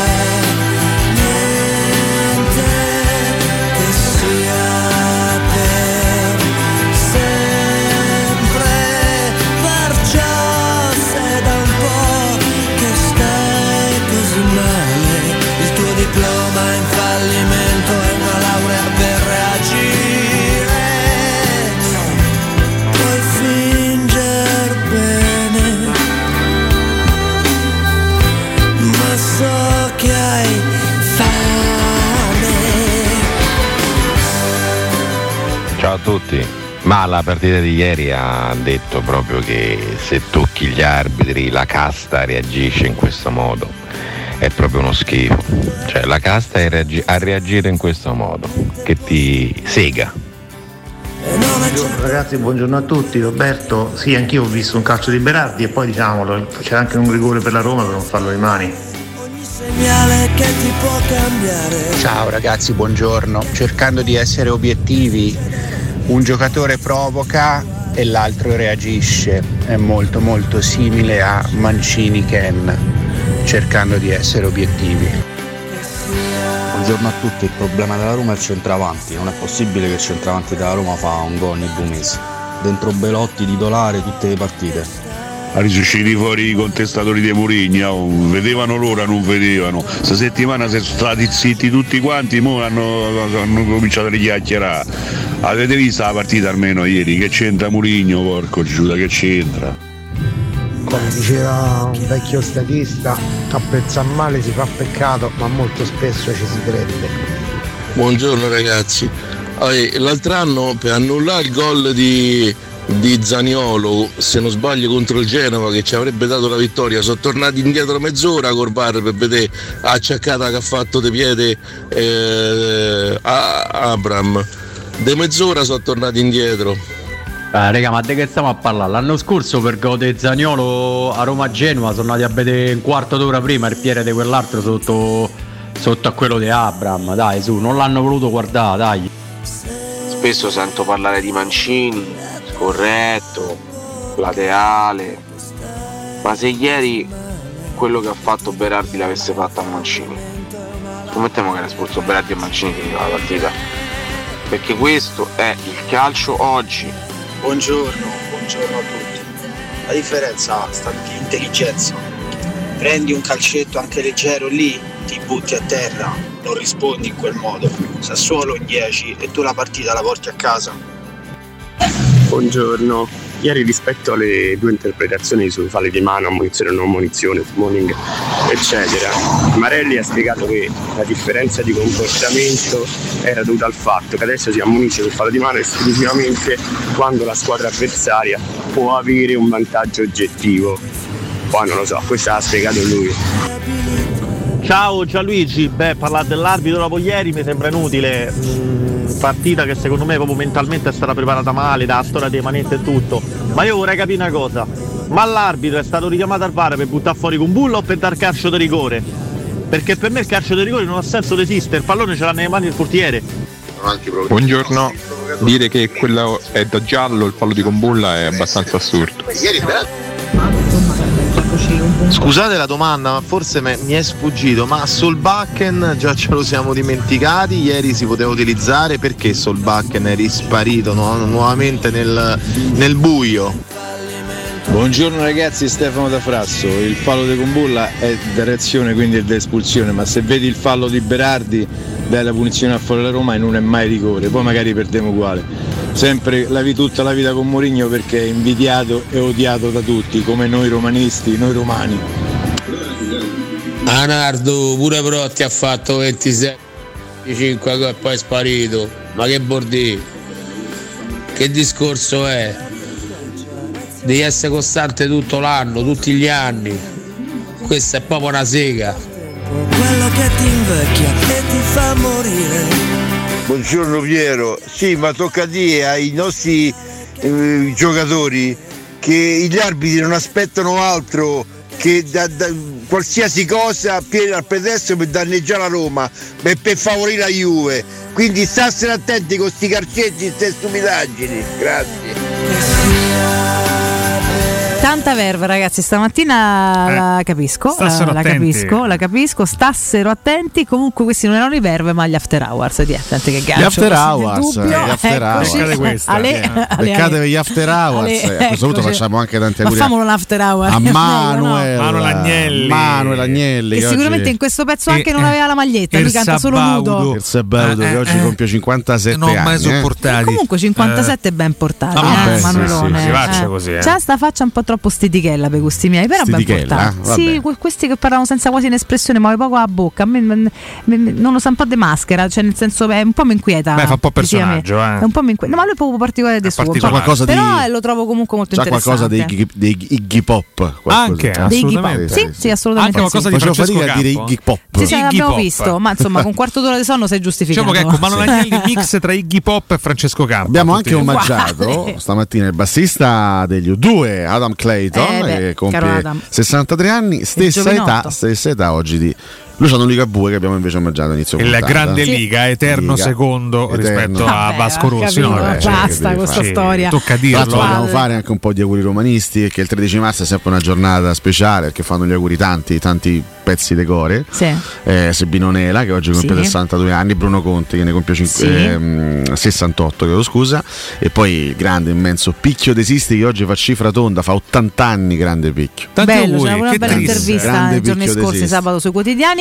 E compie 39 anni mio fratello, che è un grande romanista, quindi Marco. Nel dubbio facciamo tanti auguri anche a Marco, che fa il primo, anzi compie, festeggia e vive il primo compleanno da papà, perché l'altro anno è nato giù, non l'anno, quindi è il primo compleanno da papà, quindi auguri al mio pezzo di cuore più bello, più puro, più dolce, anche più rompicoglioni, cioè mio fratello. Sarà il 70° commento bello che leggo sul paragone Ken Mancini con Bulla Berardi. Sì, vabbè ragazzi, ci siamo già spiegati. Abbiamo capito ragazzi, forse può bastare. Non sono due situazioni analoghe, paragonabile, però vabbè, insomma, abbiamo anche cercato di spiegarlo. Sì, poi, se poi ripete tutto. C'era l'ascoltatore un po' accorato che parlava di Igor Protti, anche Igor Protti ha fatto un sacco di gol, poi è sparito. Beh, in realtà Protti, che era un centravanti il classico centravanti di categoria, i gol li ha sempre fatti, cioè è uno che ha avuto una costanza e carriera clamorosa a livelli non altissimi, che qua non ha giocato in squadre fortissime. Ha giocato pure nella Lazio, ci ha fatto pure gol in un derby, lasciamo stare. Sì, tra l'altro. Quindi Nardo 2 punti, Protti meglio di Abraham? No, non sto dicendo questo. Ma che hanno nominato? L'hanno nominato noi Protti e poi ha fatto una soluzione da sola lui. Ascoltatore. Okay. No, che proprio non c'entra nulla, nel senso che Protti ha avuto una grande costanza, ma a livelli più bassi è stato costante, ma non ha mai avuto la possibilità di essere considerato un centravanti di altissimo livello. Tirate fuori dei paragoni così senza senso, però vabbè, perché poi fra l'altro io non ho difeso Abraham, io ho detto proprio che quest'anno ha un rendimento deficitario, clamorosamente deficitario. Semplicemente tornavo, diciamo, la mia mente tornava ad alcune prestazioni della scorsa stagione, al di là dei gol, ne ha fatti tanti, alcune prestazioni da grande attaccante, che sì, quest'anno purtroppo non ha replicato. Ed è vero quello che dice l'ascoltatore, ci vuole costanza. Ci vuole costanza, ci vuole costanza nella carriera. E ci vuole Tammy, ragazzi, te devi svegliare, Ciccio de casa, il numero 9 è importante, importante di tornare. Ci chiediamo di Solbakken, non sta bene, no, che ce lo siamo scordati. Ragazzi, in tutto questo la Roma esce con le ossa rotte, già nell'ultimo periodo in realtà stava recuperando più o meno tutti, tranne che appunto la Solbakken che sta recuperando, dalla gara di giovedì c'è stata un po' negatombe perché Pellegrini ha 30 punti in testa, il Gallo Belotti si è operato la mano, Llorente anche perché è arrivato pieno di naftalina per un ragazzo, quindi chiaramente c'è avuto questo affaticamento, è stato un po' precauzionale l'uscita dal campo, però si deve un po' mettere in forma, e eccola lì che siamo rimasti anche con delle scelte in meno, sì, è chiaro, certo, che qualcuno doveva riposare per forza di cose perché c'è un turnover, Mourinho e la Roma non è come Sarri e la Lazio, per dire che a fuori dai denti ha dichiarato scelgo la partita di domenica, queste poi sono scelte che ogni tecnico fa in base alla sua rosa, alla convinzione di far bene in questa o quella competizione. Per esempio Maurizio Sarri ha detto io giovedì farò giocare riserve perché scelgo palesemente la partita di domenica.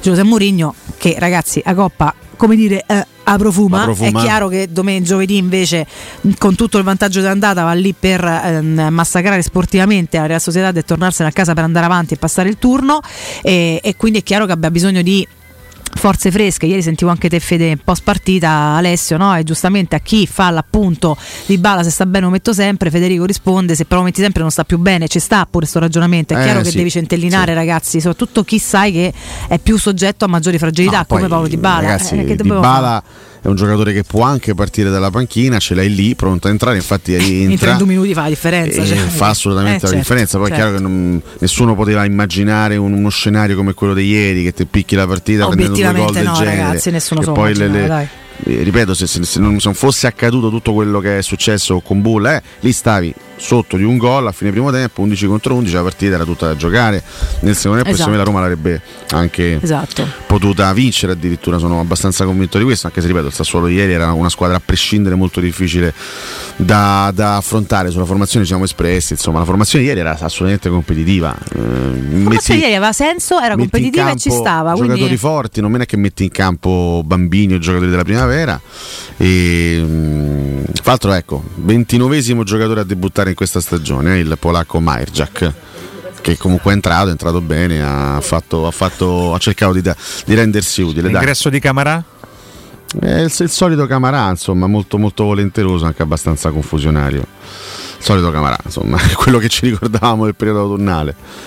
Però comunque dal punto di vista numerico è uno che ti può sempre dare una mano. Che succede? Tutto bene, Vale. C'è cose che non vi posso raccontare, no, cioè il campo mi fa sentire male, scusa. Sono comunque, cronache di vita vissuta. Sta lavorando. No, ma ci mancherebbe. Cronache di vita vissuta. Io, almeno mi ha strappato un sorriso, però io richiamo il mio regista, sta lavorando Valentina. Parla con il leader di questa trasmissione, parla col punto. Il leader si sta arrabbiando.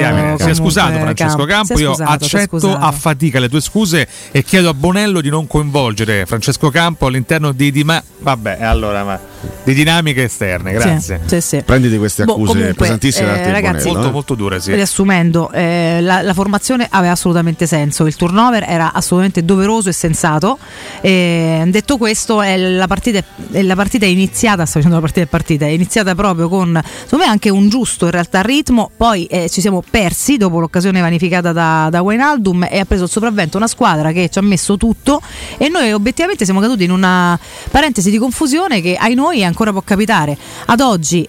Non mi continuare a dire perché Dybala gioca tutti i 90 minuti tutte le partite, perché non può, perché se no è il primo che ti dice che se fa male poi lo perdiamo per 3-4, voglio vedere, faccio i senti della croce che ci spariamo, non era necessario probabilmente per stravincerla, però per come si era messa poi entra e fa la differenza. Dunque, non ci chiedete più perché Camarà non gioca mai, perché se dopo ieri sera ancora mi dovete chiedere da domani perché Camarà intanto si perde di vista, abbiate pazienza e pietà. No, io sarei meno severo su Mattia, a parte che sarei meno severo anch'io, però onestamente mi dispiace questo tipo di presa di posizione da parte tua, perché sai perfettamente che quando si parlava di Camarà non è che si parlava di Camarà perché perché si riteneva indispensabile l'impiego di Camarà, certo no. Il punto era Camarà sta nella Roma perché qualcuno ce l'ha portato, se l'allenatore non lo ritiene all'altezza, qui torniamo, ripeto, a un discorso antico che si faceva, certo, su Camarà, se il tecnico non lo ritiene all'altezza, e questo è legittimo, perché è stato preso?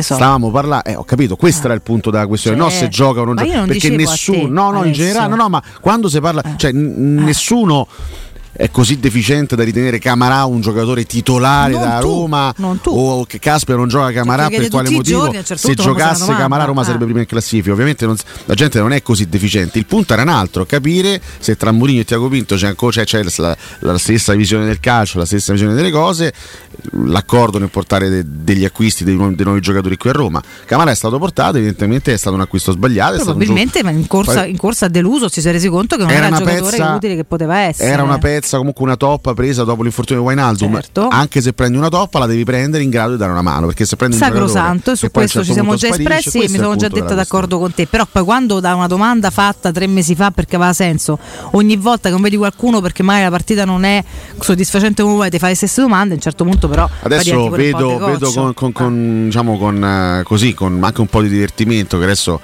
stamattina c'è la corsa a Sfornabove, mi fa anche la domanda Michi se è ancora convinto che il centrocampo ideale è Matic e Bove, quest'ultimo giocatore da media Serie B. Bravi, questo è proprio l'ottimo atteggiamento che deve il tifoso da Roma, sfornare un giocatore dei 20 anni dopo che purtroppo sbaglia come tutti i suoi compagni di squadra un primo tempo, perché la Roma ieri, perché se dobbiamo giudicare la prestazione di ieri, allora pure i Bagnez ieri è un giocatore da prendere e buttare via. Persino Wijnaldum entra in fa una partita mediocre, sì. Smalling ieri va in sofferenza contro Pinamonti per la seconda volta in questa stagione, quindi se andiamo a giudicare i giocatori esatto. per la singola partita, però io credo che un ragazzo di 20 anni come Bove, che ha dimostrato in altri momenti della stagione di essere un ragazzo più che promettente, ecco, un giocatore così andrebbe sostenuto anche dopo una partita sicuramente negativa come quella che fa ieri. Ma io guarda, non c'era quota stamattina, io aspettavo la corsa al massacro del Bove. Posso, Ale, vabbè, è un commento, al di là della corsa al massacro, però possiamo farcelo sopra un commento che abbia senso, nel senso, chiedo a te che sei più tecnico-tattico, conoscitore di calcio. Ma non so per niente tecnico-tattico, figuriamoci. Rispetto a me penso tu possa dare un giudizio un po' più centrato da maschietto, no, su quello che sono i tatticismi in campo. Ieri è stato anche particolarmente efficace il centrocampo del Sassuolo nel mettere in difficoltà Edoardo Bove? Edoardo Bove, intanto sì. C'è un dubbio. Edoardo. Perché mi viene da chiamarlo Cesare? Non mi chiedete per quale motivo. Mi viene da chiamarlo Cesare ogni tanto. Poi è Cesare Bove. Perché la Roma ha avuto Cesare Bovo. Perché si è fatto una grandi punizioni Bovo. Esatto. Secondo me perché anche questo, ragazzi, poi nei commenti, no, e nei giudizi che diamo non sul calciatore poi a 360 gradi, ma sulla serata, bisogna anche riconoscere quelle che sono le bravure dell'avversario, no, in diverse fasi. Ieri sicuramente le caratteristiche del Sassuolo e come il Sassuolo ha gestito la partita, soprattutto una fase offensiva tra centrocampo andando in su, ha messo in difficoltà quello che è stato il centrocampo della Roma e la difesa. Bravi, questo è l'atteggiamento, ragazzi, che bisogna avere. Bravi, il tuo parere, Fabio, non credo che sia francamente costruttivo aver sbagliato un tempo, come tutta la squadra e come tutto il reparto, perché ieri Frattesi, Maxi Lopez e Matteo Zerrica hanno mangiato il centrocampo della Roma nel primo tempo e quindi qualcosa non è andato a buon fine da parte di tutti. Però adesso tutti a Sfornabove, io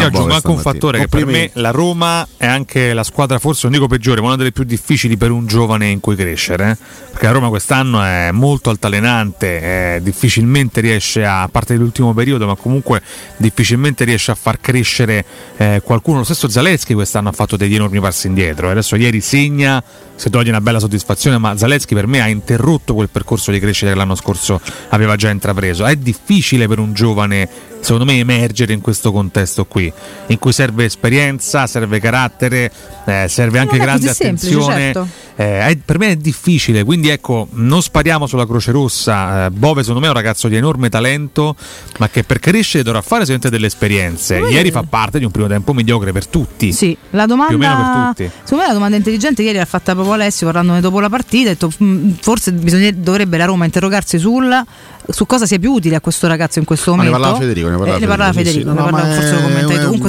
sempre voi. Vabbè, ricordiamoci che stava per essere ceduto a gennaio, no, nel senso, l'idea era di mandarlo altrove. Il Frattesi che oggi vediamo, giocatore sicuramente maturo, ok, anche efficace, è un ragazzo che la Roma ha deciso di mandare a crescere. Ma quant'è che sta al Sassuolo? Sassuolo c'è più spazio, appunto, dico, magari Bove per crescere potrebbe aver bisogno di un'esperienza che lo veda in campo tutte le domeniche, dico domenica per riassumere, non si capisce più che giorno si gioca, e poi te lo vai a riprendere da giocatore maturo. Per esempio, per me, ieri qualcuno ha parlato anche di confronto giustamente tra Bove e Frattesi, no? Frattesi è uno che ha avuto molto più spazio e tempo più pronto Frattesi di adesso dimostrare, no, il suo valore. Ma certo che sì. Bove è chiuso un po' in una tenaglia, diciamo, no? Finché stai a Roma a quell'età, perché hai altre ambizioni, a meno che sei veramente il nuovo Maradona, il nuovo Iniesta. Io rispondo al signore però ti stai scaldando, a scintifia, ma invece di dire tutti a sforna Bove, perché non dici se Bove sia un'alternativa credibile titolare? Sì, perché Mourinho mette dentro, perché Mourinho ieri lo fa giocare titolare, quindi evidentemente non è così deficiente Mourinho, perché Bove è stato inserito gradualmente, piano piano, qualche spezzone, ha fatto anche un paio di partite da titolare, 1-1 in Coppa Italia, ricordo, col Genoa, e adesso viene ritenuto da Mourinho un giocatore in grado di aiutare nel finale di alcune partite, anche magari in grado di giocare titolare, come è successo ieri. Ieri il problema non è Bove, no, non è che la Roma ieri fa un primo tempo del MEP per colpa di Bove. Ieri la Roma sbaglia il primo tempo, e adesso è troppo, così come voi avete sfornato Volpato e Tahirovic contro la Cremonese, dandogli la colpa a loro della sconfitta, quando in campo c'erano altri 9 titolari della squadra. Vero. Adesso è facile prendersela con Bove, che è stato vittima sicuramente di una prestazione negativa da parte della squadra, ha sbagliato ovviamente anche lui, quindi per carità, sì, se il giocatore sbaglia la prestazione, ha sofferto l'avversario quanto l'ha sofferto Matic, quanto l'ha sofferto Wijnaldum, quanto l'ha sofferto la difesa della Roma, quanto l'hanno sofferto tutti. Chiaro che fare il nome di Bove sia più facile fare quello di Matic oggi, perché a Matic che gli devi di niente, però in realtà in difficoltà c'è andata tutta quanta la squadra, ragazzi. Tra l'altro Mourinho non mi sembra che faccia cose che deve fare secondo nessuno, quindi finiamola pure di cazzate, a un certo punto chiudiamola così. Fatemi da un consiglio, perché quando ho capito che c'erano un po' a tutti, però poi esageriamo con le certezze che sono un po' sfocate. Ricordiamo Z-Screen invece, perché potete approfittare delle offerte di inizio stagione delle zanzariere Z-Screen, le più acquistate a Roma, ed usufruire ancora delle detrazioni fiscali al 50%. Approfittate subito della grande promozione fino a fine mese. Oltre all'offerta dedicata a voi ascoltatori, offerta zanzariere, c'è un buono sconto da €70 per le vostre Z-Screen con la garanzia soddisfatti o rimborsati. Non solo, infatti, a differenza di tutte le altre zanzariere potrete recuperare il 50% della somma investita in 10 anni grazie alle detrazioni fiscali. Quindi chiamate subito l'800 196 866, ripeto 800 196 866, o visitate il sito zanzaroma.it lasciando i vostri contatti e sarete richiamati subito. Z-Screen è la super zanzariera con un super servizio ed una super garanzia. Pubblicità. Se ami la carne quanto noi, adorerai Ara Bracis. Steakhouse e American Barbecue. Golosi hamburger di scottuna o Black Angus. Barbecue con New York pastrami, ribs e altre specialità con cottura low and slow. Un'accuratissima selezione di carni di altissima qualità da tutto il mondo e primi romani fatti in casa. Ara Bracis. In via Cassia 1837. Info allo 06 80 07 1142. Ara Bracis. Il tempio della carne a Roma. E tu per chi tifi? Sabato 18 e domenica 19 Valentino concessionaria Volkswagen presenta V-Derby, il derby della capitale. Tutta la squadra del nuovo con straordinarie promozioni e pronta consegna anche su T-Cross, T-Rock e Taigo. E la squadra dell'usato certificato di tutte le marche con extra sconto fino a €2000 e supervalutazione e permuta anche se da rottamare. 18 e 19 V-Derby Valentino con special guest catering e Francia Corta. No stop in via Tiburtina 1097, via Tuscolana 1233 e in via Paisiello e Largo Lanciani. ValentinoAutomobili.it. In 35 anni ne abbiamo viste di auto passare e dal 1987 i nostri clienti ci scelgono perché parlano con persone attente, esperte e disponibili. GM Autoricambi, i migliori prezzi in assoluto, disponibilità di ogni articolo richiesto, pagamenti online e consegne gratuite per le officine. Mettici alla prova, gmautoricambi.com, e riparti a tutto gas. Per preventivi scrivici su WhatsApp al 380 18 40 425. GM Autoricambi è in via Giovanni Passerini 1727 a Roma. Ehi, che succede? Non c'è più traffico, ho trovato pure parcheggio, ma dove sono finiti tutti? Ma come, non lo sai? Sono tutti a farsi gli occhiali nuovi da Ottica Salvagente. E ci vanno tutti insieme? Eh sì, perché a marzo c'è una promozione irripetibile, montatura omaggio sugli occhiali da vista, praticamente paghi solo le lenti. Ah, allora la fila la trovo davanti ai negozi Ottica Salvagente. Ma no, piuttosto troverai ottici professionisti bravi e veloci. E ricorda, montatura omaggio solo fino al 31 marzo. Info su otticasalvagente.it. In zona Ponte di Nona, la Società Edilizia del Golfo dispone di diversi negozi di varie metrature posizionati su strade ad alta percorrenza che collegano la via Prenestina e la via Collatina con la rete autostradale. I negozi offrono la possibilità di installare canne fumarie e vi sono ampi parcheggi nei pressi. Per qualsiasi informazione rivolgetevi al 345 713 5407 e visitate il sito www.keycult.com. Edilizia del Golfo SRL è una società del gruppo Edoardo Caltagirone. Le chiavi della tua nuova casa senza costi di intermediazione. Dal 1971 Striani rende la vostra casa bella e confortevole. Striani è porte da interno e corazzate, è infissi in alluminio, PVC e legno, è pergotende e tende da sole, è vetrate per esterno a pacchetto e scorrevoli, tutto con posa in opera qualificata. Striani è il top! A Roma in via Genzano 46, telefono 06 788 6672, striani.it. E in promozione tenda motorizzata 4 metri x 2,50 con telecomando in 12 rate da €109 e inizia a pagare dopo 120 giorni. CarPoint è la tua concessionaria Volkswagen a Roma. Ti aspetta nelle due nuove sedi in via della Pisana 471 e via Pontina 343 in uno spazio tecnologico tutto nuovo. Scopri i vantaggi del noleggio Volkswagen, tutto incluso senza pensieri. Scegli T-Roc a €379 al mese, tutto incluso anche con manutenzione, assicurazione casco e RCA. Ma affrettati, perché solo a marzo da CarPoint hai la vettura sostitutiva in omaggio in caso di fermo. Scopri i vantaggi del noleggio Volkswagen su CarPoint. Point.it. Romolo, Tito, Numa, Tullo, Anco, Lucio, Servio, Tarquinio, Ottavio Re di Roma, paninoteca con cucina, polpette, panini tradizionali e gourmet, tutti i piatti della cucina romanesca in un panino, pollo coi peperoni, trippa, lingua e baccalà, per un pasto sano, completo, veloce e romano. Ottavio Re di Roma, aperti dal lunedì al sabato da mezzogiorno a mezzanotte, al civico 6 di Piazza Re di Roma. Capito come?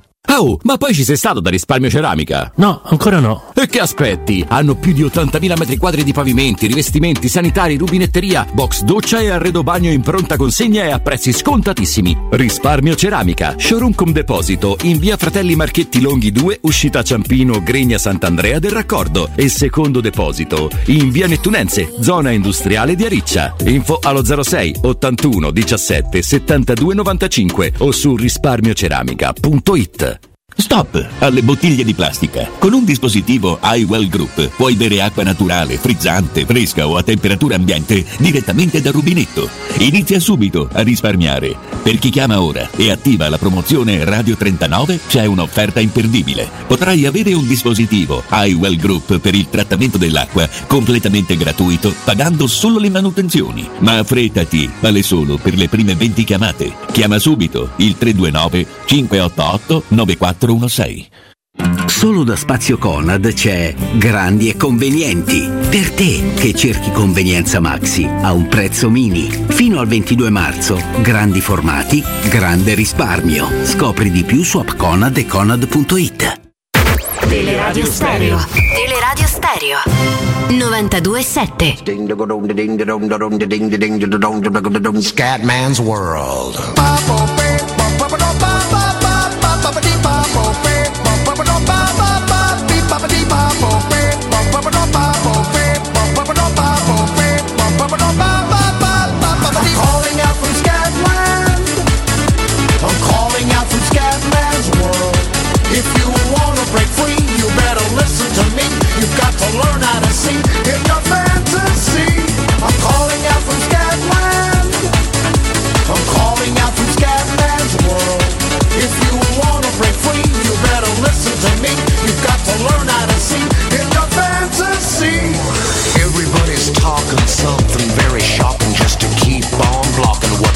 Inside. But listen to me, brother, you just keep on walking, cause you and me and sister ain't got nothing to hide. Scat man, fat man, black and white and brown man, tell me about the color of your soul. If part of your solution isn't ending with... Buongiorno, oggi sono incazzatissimo, cioè quello che hanno fatto al VAR è vergognoso. Io sono straconvinto che dalla prossima partita sarà vietato far vedere l'immagine che vedono l'arbitro. Di questo sono straconvintissimo. Buongiorno ragazzi, ma siamo sicuri che avendo un centravanti più forte e con il gioco che esprime la Roma il risultato sarebbe diverso? Ma no, ho qualche dubbio. Ciao, forza Roma, un abbraccio, Fabio. Buongiorno Valerio, siamo simpatici quando stiamo al sesto, settimo, ottavo posto. Come saliamo non siamo più simpatici, che vuoi fare? Non ci vogliono lassù. Buongiorno ragazzi, sì è vero, Wijnaldum e Bove hanno regalato 20 minuti al Sassuolo, Kumbulla ha reagito come un pivello, però più ci fanno così e più divento della Roma. Angri con l'H e senza H stamattina. Buongiorno, ecco, ora bisogna essere obiettivi perché Ken ha preso il calcione. Oh, te stanno a picca la partita, ancora svegliatevi! Buongiorno Valentina, buongiorno ragazzi e Luca. Mamma mia, io dico guarda, c'è una sconfitta brutta, abbiamo perso male, vedi come i primi 20 minuti c'è buia, a Roma non so dove era rimasta a Trigoria. Però dai, ancora c'è tempo. Forza Roma sempre. Scusate, ma il messaggio di prima mi ha fatto uscire di matto, non è che uno è obiettivo perché dice le cose in maniera melenza. Berardi è assolutamente diverso da Mancini, gli dà un calcio nelle palle Berardi, tocchettino come gli dà un tocchettino con Bulla, quindi ma di che stiamo parlando? Mancini fa un contrasto di gioco. Buongiorno ragazzi, Cristiano, ha detto bene un ascoltatore qualche minuto fa, Abraham è una cheerleader, questo è un se deve dare una svegliata perché così 6 gol, un gol, l'ultimo gol ha segnato un mese fa, non va. Buongiorno e forza Roma, togliendo che abbiamo perso perché tanto ormai è andata così, Camara, perché non ha più giocato. Comunque raga, meno male che non c'era ieri Mourinho, non ce l'avresti aiuto comunque a derby, Ieri arrivava 7 giornate Mourinho. Non bene, poi da quando la Catoni stamattina c'ha Corcaro Zucchine mi ha rovinato tutta la giornata. Cioè c'è il sole, però dal Caro Zucchine da Catoni che mi sei indignata perché stanno 7 euro, è una giornata brutta e triste, non so se posso andare avanti. Se dai punizione al Sassuolo e ammonisci Smalling per fallo di mano, devi dar calcio di rigore e ammonire 3 soldi per fallo di mano, che sono uguali, identici, spiccicati. Fabbrica Roma è scientifico. Mi dispiace ragazzi, ma sono d'accordissimo con Valentina. A un certo punto Camarà ieri fa un'imbucata, un lancetto col sinistro senza senso quando doveva appoggiarla al centro tranquillo, cioè non c'ha proprio la visione di gioco oltre ai piedi, che non ne parliamo, è una cosa vergognosa. Buongiorno ragazzi, Tigermask. Beh, ma Camera è dovuto entrare perché l'arbitro si è inventata la munizione quella su Matic, scandalosissima, se no rimaneva Matic e Camara rimaneva seduto. Però Alessio, Bove dal primo minuto, nelle poche occasioni in cui ha giocato, non ha mai convinto, si è dimostrato utile subentrando, ma dal primo minuto fin qui non ha mai convinto, non è pronto. Ma guarda Alessio, concordo pienamente con quello che stai dicendo su Bove e anzi rafforzo questa idea facendo capire la grandezza di Mourinho. Se non lo butta in campo dall'inizio è perché vede che è un ragazzo che deve crescere. Mourinho li vede allenarsi 7 giorni su 7. Ieri la Roma ha cambiato un po' atteggiamento andando a prendere alto il Sassuolo, ma se fai una cosa del genere e giochi 3 contro 3 in difesa nostra, devi essere una squadra corta, altrimenti lasci le voragini a centrocampo, la squadra deve essere corta. Buongiorno ragazzi, io questi che fanno i radical chic, non è colpa dell'arbitro, lasciamo perdere l'arbitro, è colpa nostra, sono la cosa peggiore che c'ha sta città, come quelli che ecco mo sfondano Bove e quant'altro, sono la razza peggiore, i chietta avevo dettisti sono questi qua, che non vedevano l'ora di parlare de Mourinho, de Bove, guarda, la cosa peggiore sarebbe questa. Buongiorno a tutti, Valerio, invece da sfondare Bove, ma quelli che sfondavano Cristante, ieri hanno visto che è mancato Cristante e c'è stava al centrocampo, sì. Eccoci qui ragazzi, rientriamo in diretta. Buongiorno a tutti voi. Vis polemica a 3.000 stamattina, ci sta, dopo una partita così rocambolesca, confusa, sofferta e oltretutto alla fine persa, quindi ci sta un po' tutto nei limiti chiaramente dell'educazione. Questa è l'unica ovviamente cosa che chiediamo, sì, sempre, certo, ci mancherebbe altro. Avrebbe compiuto 81 anni John Paul Larkin, conosciuto come Scatman John Macaluso. Non è John Macaluso. John Macaluso. È sempre John Paul Larkin, che non è John Macaluso. Non è Macaluso? Sei un po' confuso. No, io devo dire che vabbè. No, Alessio, dai però, ti prego. No, ma ti prego. Non cadere in tentazione. Ma liberati dal male. Si sbandierano i numeri delle presenze stagionali di Bove per dimostrare che Bove non è un titolare della Roma, o non è alla Ragazzi, parliamo di un ragazzo di 20 anni. Questo... Parliamo di un ragazzo di 20 anni che Mourinho sta gradualmente inserendo in prima squadra. Ha giocato pochissime partite dal primo minuto. Una mi sembra che l'abbia giocata molto bene in Coppa Italia col Genoa qualche settimana fa.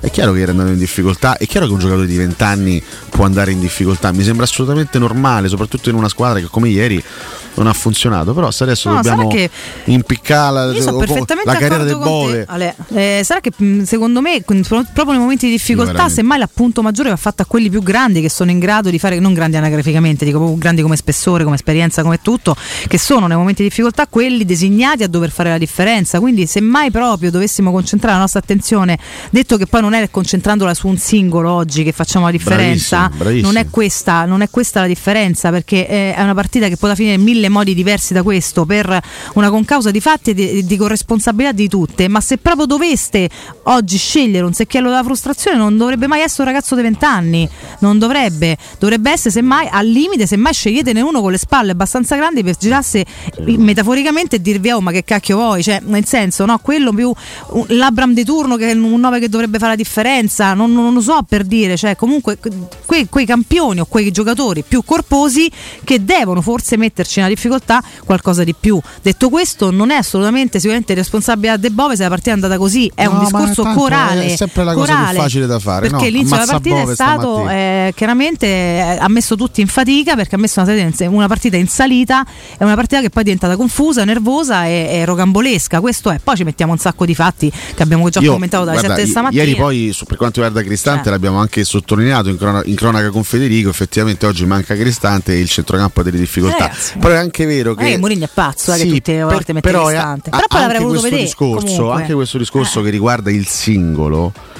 Il calcio è sempre uno sport di squadra, perché Bryan Cristante, che è un giocatore sicuramente importante per questa squadra, è innegabile, perché Mourinho lo considera un titolare inamovibile ed è giusto dare a Cristante i meriti che ha. Però Cristante era in campo in Roma Cremonese, certo, era in campo in Cremonese Roma, certo, e lì abbiamo detto vedi, manca Smolica, il problema è Smolica stava in campo ieri, ragazzi, e non ci ha capito niente. Il calcio è uno sport di squadra, sì. E spesso, attenzione, spesso l'errore lo facciamo pure noi, nel senso che magari a volte ce la prendiamo col singolo, magari a volte esaltiamo il singolo. Il calcio è sempre uno sport di squadra. Abbiamo parlato di Abraham stamattina, me la sono presa con lui perché i suoi numeri sono scadenti, lui deve fare di più, ma sicuramente anche lì è un discorso di squadra. Probabilmente Abraham è stato penalizzato anche magari da un discorso di squadra, se quest'anno non ha fatto tanti gol. Però ogni partita, ripeto, sempre il giudizio che non è relativo ma diventa assoluto in base a una partita. Hai visto, la Roma non può giocare a pallone senza Cristante, dopo Cremonese Roma non si poteva giocare a pallone senza Smalling, ieri c'era Smalling, ha preso 4 gol. Sono d'accordo con te. Allora ragazzi, cerchiamo di capire che il calcio è uno sport di squadra. Se la squadra funziona, funzionano tutti. Se la squadra come ieri non funziona, va in barca Bove, va in barca Wijnaldum, vanno in barca tutti. Io sono d'accordissimo con te, e su questo discorso dei singoli prendo ad esempio, per dire, un mantra di Riccardo Trevisani, che non parla della Roma, parla della Juventus e parla nello specifico di Dusan Vlahović, che spesso è stato un argomento discusso, che io prendo fra un minuto. Super bomber sì, no, assolutamente, ma pure lui non fa un discorso di qualità, dice sì, no, sì. Quando si critica Vlahović, perché molti quest'anno sono critici, andato via dalla Fiorentina con una caterva di gol nelle tasche, arriva la Juventus e segna come incidenza non so che percentuale inferiore, molto molto meno. E Trevisani cos'è che ti dice? Non è che Vlahović è stato sopravvalutato o ha perso il talento come The Space Jam, semplicemente la Juventus e Allegri non fa un gioco che lo mette in condizione di fare quella valanga di gol che faceva con la Fiorentina, che ha assolutamente nei piedi e nelle corde, che tornerà magari a fare, non giocando così però alla rinfusa. Quindi chiaramente questa è una maxi sintesi di un discorso che lui spiega molto meglio, l'ha spiegato 1000 volte, però per dire che poi poi prendersela col singolo decontestualizzando tutto non ha senso, e oltre che non essere corretto, perché detto poi che non è corretto, Bove stasera dorme comunque coi suoi pensieri, a prescindere dai nostri commenti, avrà i suoi pensieri, la sua autocritica, il suo allenatore, il suo gruppo squadra eccetera, e tutti gli altri uguale, ma non è costruttivo ragazzi, non serve a niente, è sfocato, è voler togliersi la frustrazione dallo zainetto e buttarla addosso a qualcuno, non è utile però in ottica di un'analisi di una partita, cioè possiamo parlare di brutta, ma ti facciamo così, oggi sforniamo Bove, detto che non lo faremo mai, però per dire, per scherzare, cosa abbiamo risolto rispetto alla partita ieri o alle prossime? Niente. Che grande scoperta. Cioè, e sono più pronti Cristante e Matic e De Bove, che grande scoperta. Poi c'ha 20 anni, voglio dire, è chiaro che è un giocatore che sta facendo il suo percorso di crescita, no? Sta entrando gradualmente in prima squadra. Ragazzi, di che parliamo? E ovviamente sbaglierà le sue partite, farà anche le sue ottime partite, certo. Però ragazzi, oggi la cosa più facile è prendersela con Bove, come era facile prendersela con Tahirovic e Volpato dopo Roma Cremonese, dimenticando gli altri che erano in campo quella sera. Esattamente, che purtroppo ci hanno regalato sta pecca terrificante. Da un consiglio andiamo alla Superclassifica, che oggi siete veramente molto molto molto accesi, quindi ce la facciamo con molta calma. Intanto vi ricordo che la manutenzione della caldaia, ragazzi, oltre a essere obbligatoria per legge, mette in sicurezza la vostra casa e quindi la vostra vita, quella dei vostri cari, dei vostri vicini. Eseguitela con la nuova ITC a soli 50 euro per gli ascoltatori di Teleradio Stereo, offerta speciale per il mese in corso. Installazione di una caldaia a condensazione marca Ariston di altissima gamma da 24 kW, completa di tutti gli accessori: decalcificatore, defangatore, abbattitore di condensa, cronotermostato evoluto, 4 valvole termostatiche e 5 anni di garanzia totale a 900 euro più IVA. Contattate la nuova ITC allo 06 52 35 05 19 o andate sul sito nuovaitc.it. Popolo! Abemus! Cotumaccio!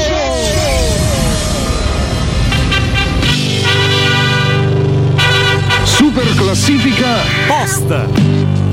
Oh, intanto la dedico a Brendan Fraser, che così ieri ha vinto l'Oscar al miglior attore protagonista. Notte degli Oscar, cioè ieri, stanotte in realtà l'ha vinto. Un attore che fino a poco tempo fa sembrava fuori dalle grandi gerarchie, invece con una bellissima interpretazione in The Whale si porta a casa la statuetta più ambita. Quindi bravo Brendan, ex sex symbol, ma ancora oggi magari Valentina Pastroniata se la farebbe. No, va bene la statuetta di Oscar, penso possa abbastanza un marco più straziante peraltro. Sì. Però no, ecco, il caro vecchio Brendan, tanto bravo, ma anche basta. Anche basta così. Abbiamo chiesto stamattina come vi spiegate la sconfitta di ieri sera. Andiamo con i commenti seri. Sono tantissimi commenti stamattina, come spesso accade dopo le sconfitte. Iniziamo con Andrea Sgrulletti, che risponde: mancavano 3 giocatori che sono il nerbo della squadra, Pellegrini, Cristante e Mancini, e la squadra è andata in barca.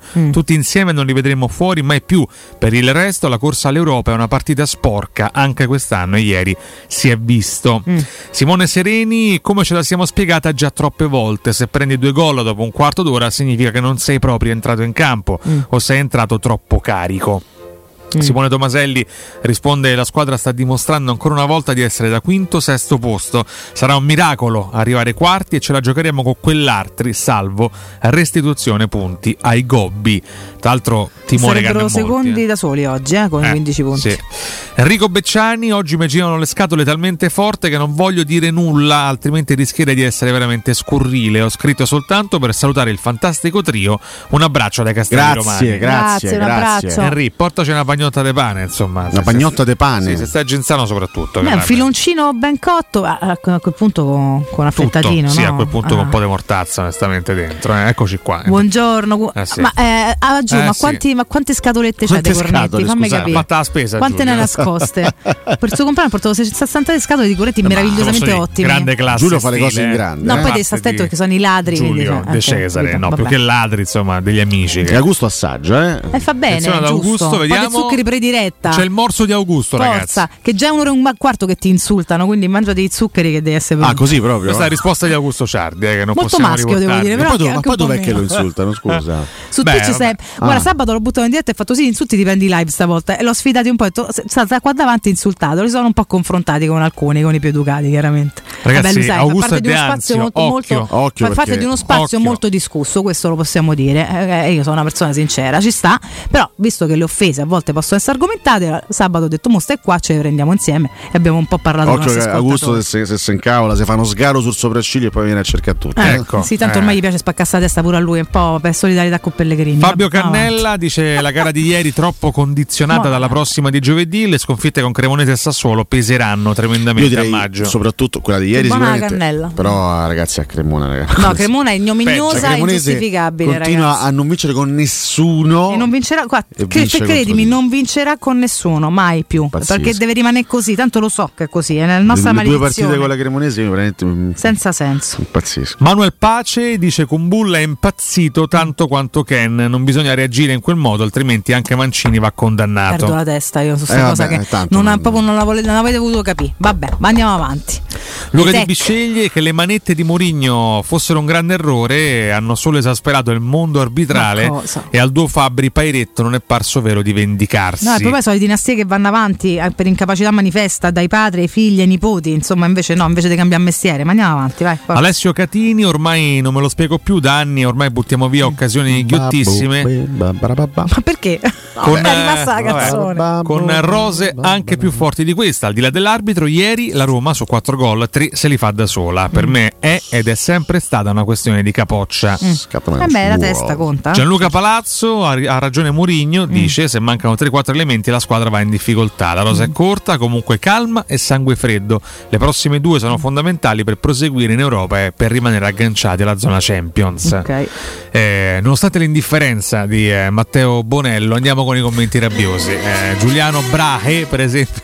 Brahe risponde: basta guardare la storia di Luca Pairetto, il resto ce lo mettiamo di nostro. Mamma mia, che imbarazzo. Appare Alfredo De Vincenzi stamattina, che dire, continuiamo a dare spazio a questo troll. Vi siete dibattuti mentre parlavo, stavate dibattendo. Ma continuiamo ogni mattina a dare spazio. È lo stesso che se incaponisce con 40 ascoltatori ogni mattina e contesti me che ne riporto uno, Alessio. Sì, coerente. No, tu riporti sempre questo provocatore. Questo è un signore che provoca ogni mattina, lo fa apposta. Ma fa colore. Noi continuiamo a dare spazio a questi personaggi. Noi lo mettiamo alla berlina ogni mattina. No, ma che leggila così. Tu esalti le sue fregnacce. Noi lo mettiamo alla berlina, fra l'altro, per provocare. Lui dice... dopo un po' basta. Lui dice sto leggendo commenti deliranti che invece di attaccare il santone portoghese danno la colpa all'arbitro. È la solita stronzata che ha dovuto scrivere questo. Noi diamo spazio e questo oggi adesso lui sa che cosa sta facendo. Sta andando in bagno. Sta andando in bagno a divertirsi come ogni mattina per festeggiare il suo commento letto e portato così alla luce da Riccardo Codomaccio. Come ci si diverte al bagno? Dai, per favore, in quale modo domande, questo poi risponde a tutto. Ma quando dite troll, se sono cose inesistenti che vengono programmate oppure sono... No, il troll è un provocatore anonimo. Sì, provocatore anonimo. Scusate, perché sono molto boomer. Cioè, in realtà il nome ce l'abbiamo, che è Alfredo De Vincenzi. Sarà il suo? Non credo. Vabbè, comunque è un deficiente. No, però segnalo in realtà c'è un supereroe. Hai detto te. Lo dico io, per me è deficiente. È un provocatore. C'è un supereroe in città che sta provando a contestarlo puntualmente, ed è Andrea Sgrulletti, il quale ha inaugurato una faida contro De Vincenzi. Quindi siamo con Sgrulletti. Che guerra è, scusate? È una bella guerra. Guerra di stracci senza senso. Andiamo bene. Da due estremi. Da due provocatori. Sì, tra l'altro. Tutti e due, tra l'altro. Due troll. Uno ci mette il nome vero, l'altro no, però comunque almeno ci mette pure la faccia, la voce, Andrea, Massimo Raimondi, per me preservare Mancini per il derby è stata una follia, comunque oggi non potranno dare la colpa a Pellegrini e Cristante. Danno a Bove, tanto. Ma Mancini tanto si può pure riposare mezz'ora, perché è stata una follia? Non è che hai messo, un ragazzino dell'Under 14 al posto di Mancini, ragazzi. Cioè, non è una follia di che? Ma di che? Cioè io non... Ma poi però si giocano sempre perché giocano sempre. Esatto, ma così è buono tutto, cioè il minuto dopo il 90° più recupero è buono tutto, però basta pure con delle banalità che sono veramente troppo. Daniele, metti i titolari, perché se non ci arriviamo a fine stagione. Daniele Ciccolini dice scusate, ma questa volta va sottolineato con forza il fatto che la gara è stata falsata e indirizzata dall'arbitro. Detto chiaramente. Non è vittimismo, ma semplice cronaca. Andava espulso anche Berardi ed essendo stato il primo a fare fallo non ci sarebbe stato il rigore, il VAR e DAZN sono stati vergognosi. Punizione per la Roma e doppia ammonizione, questa era la scelta del buon senso, che ovviamente un arbitro come Fabbri non ha potuto prendere. No, perché non è capace di prenderle queste decisioni, non è stato manco aiutato da quegli altri che hanno 60 monitor e non gli hanno fatto vedere le cose. Comunque lui per tutta la partita è stato un arbitro non all'altezza, qualcuno lo faccia presente, ma anche quando va su altri campi. Commenti ironici per quanto possibile. Emanuele Mancusi, se avesse arbitrato Nardo ora avremmo commentato tutt'altra partita. Non vi è dubbio su questo. Gaetano ASR Ciavatta, ma credo sia arrivato il momento che la presidenza si faccia sentire. Nel caso in cui Nardo potrebbe essere il miglior consigliere. In silenzio stampa. Sono pronto. Hashtag Fritti in Group anche, c'è l'hashtag. Valerio Civitella dice: ammettendo pure i limiti di questa squadra, se finisce la partita che l'arbitro c'ha meno decisioni corrette che capelli in testa, e mette 3 puntini di sospensione. Beh, certo, c'ha un ginocchio in testa l'arbitro pure. Ma perché Corallo c'ha una chiappa e Fabri c'ha un ginocchio? C'ha la testa più grande Corallo. In realtà per me tutti hanno un po' un ginocchio in testa quando sono pelati, però non so perché quella mattina uscì chiappa con Corallo, ma mi faceva ridere, non lo so. Perché è più morbido, però rendeva bene l'idea. Corallo è più soffice. La chiappa in testa, beh, insomma, andiamo avanti. Tommaso Gregorio Cavallaro: chiudiamo 20 minuti da dilettanti più Kumbulla più Fabri, domenica di volgari parole contro le divinità. Questa è la chiusura del nostro Cavallaro per una super classifica posta oggi amara, inevitabilmente amara. Tra l'altro non abbiamo, forse l'ho persa io perché ho dei lapsus sotto festa grande, però insomma stasera finiremo di aggiornare la classifica col risultato del Milan che va a chiudere questa giornata e vedremo se aggancerà l'Inter a 50 punti e... Nessuno stranamente ha indovinato il 3-4 di Roma Sassuolo Nessuno ha indovinato il 3-4 di Roma Sassuolo. Domani recapiremo anche i pronostici esattamente per capire bene tra seconde, terza e quarta, insomma, come saranno. Sul Milan che ci stavi dicendo? Che stasera vedremo se aggancerà l'Inter alla seconda posizione. Ho poche speranze in chiave salernitana, diciamo. Sì, anch'io probabilmente, insomma, andrà a 50 pari l'Inter che pure lì, insomma, continua a perdere colpi e continuiamo tutti ad approfittarne della dannazione. Vabbè, lasciamo perdere, quindi poi domattina andiamo a fare un recap anche della situazione di classifica per com'è, e per quanto riguarda il campionato domenica c'è il derby. Insomma sarà una settimana tosta, anche perché sarà giocato 48 ore dopo il ritorno dalla Spagna, San Sebastian. Per cui esatto, noi andiamo un po' a surfare e torniamo. Chissà che magari sto un po' sto po' deserto non c'è di vigore. Chiedo scusa, ma sono un po' da questo punto di vista seguo molto Mourinho. Chiedo perdono, ma io in questo momento al derby non ci sto pensando minimamente. No, è solamente fare cronaca della settimana e fare l'agenda. Ragazzi, andare ai quarti di Europa League per come si è messa soprattutto la stagione. Io sono d'accordo con te. Sei fuori dalla Coppa Italia, comunque in Champions League è una corsa difficile. Andare ai quarti di Europa League è fondamentale. Ma poi Mourinho lo conosciamo un pochino ormai, no? Sappiamo bene anche che incidenza ha nelle coppe quando arriva la fase di eliminazione diretta e quanto ci crede, perché ha facoltà di crederci, visto che la sua storia dice esattamente questo. E quindi tutto su giovedì, assolutamente. Poi una alla volta, il provincialismo lo lasciamo a Sarri in questo caso, sinceramente. Altro da aggiungere in questo speech? Beh sì, dai, no? la vergogna che si consuma ogni mattina, ma noi andiamo avanti a che testa vergogna. Alta, non so di che stiamo parlando, veramente uno spazio il nostro che viene trattato in questo modo come l'ultimo degli spazi, veramente, esatto. Nonostante i grandi dati viene trattato come l'ultimo degli spazi. Il leader se la sta prendendo un altro po'. Io proporrei da parte di campo l'indifferenza più totale dai nemici di questa trasmissione. Io questo farei. No, io invece i nemici della trasmissione li ingloberei, quindi farei la rubrichetta. A me piacerebbe tanto questa cosa. Guardate che c'ho avuto un'idea secondo me molto carina, ora la sviluppiamo, poi vi faremo sapere di cosa si parla, ma la faremo. Bonello ti è pronto. Tutti i bacetti per Tezzi, a tutti i bacetti. Andiamo in break, Mimmo Ferretti tra poco.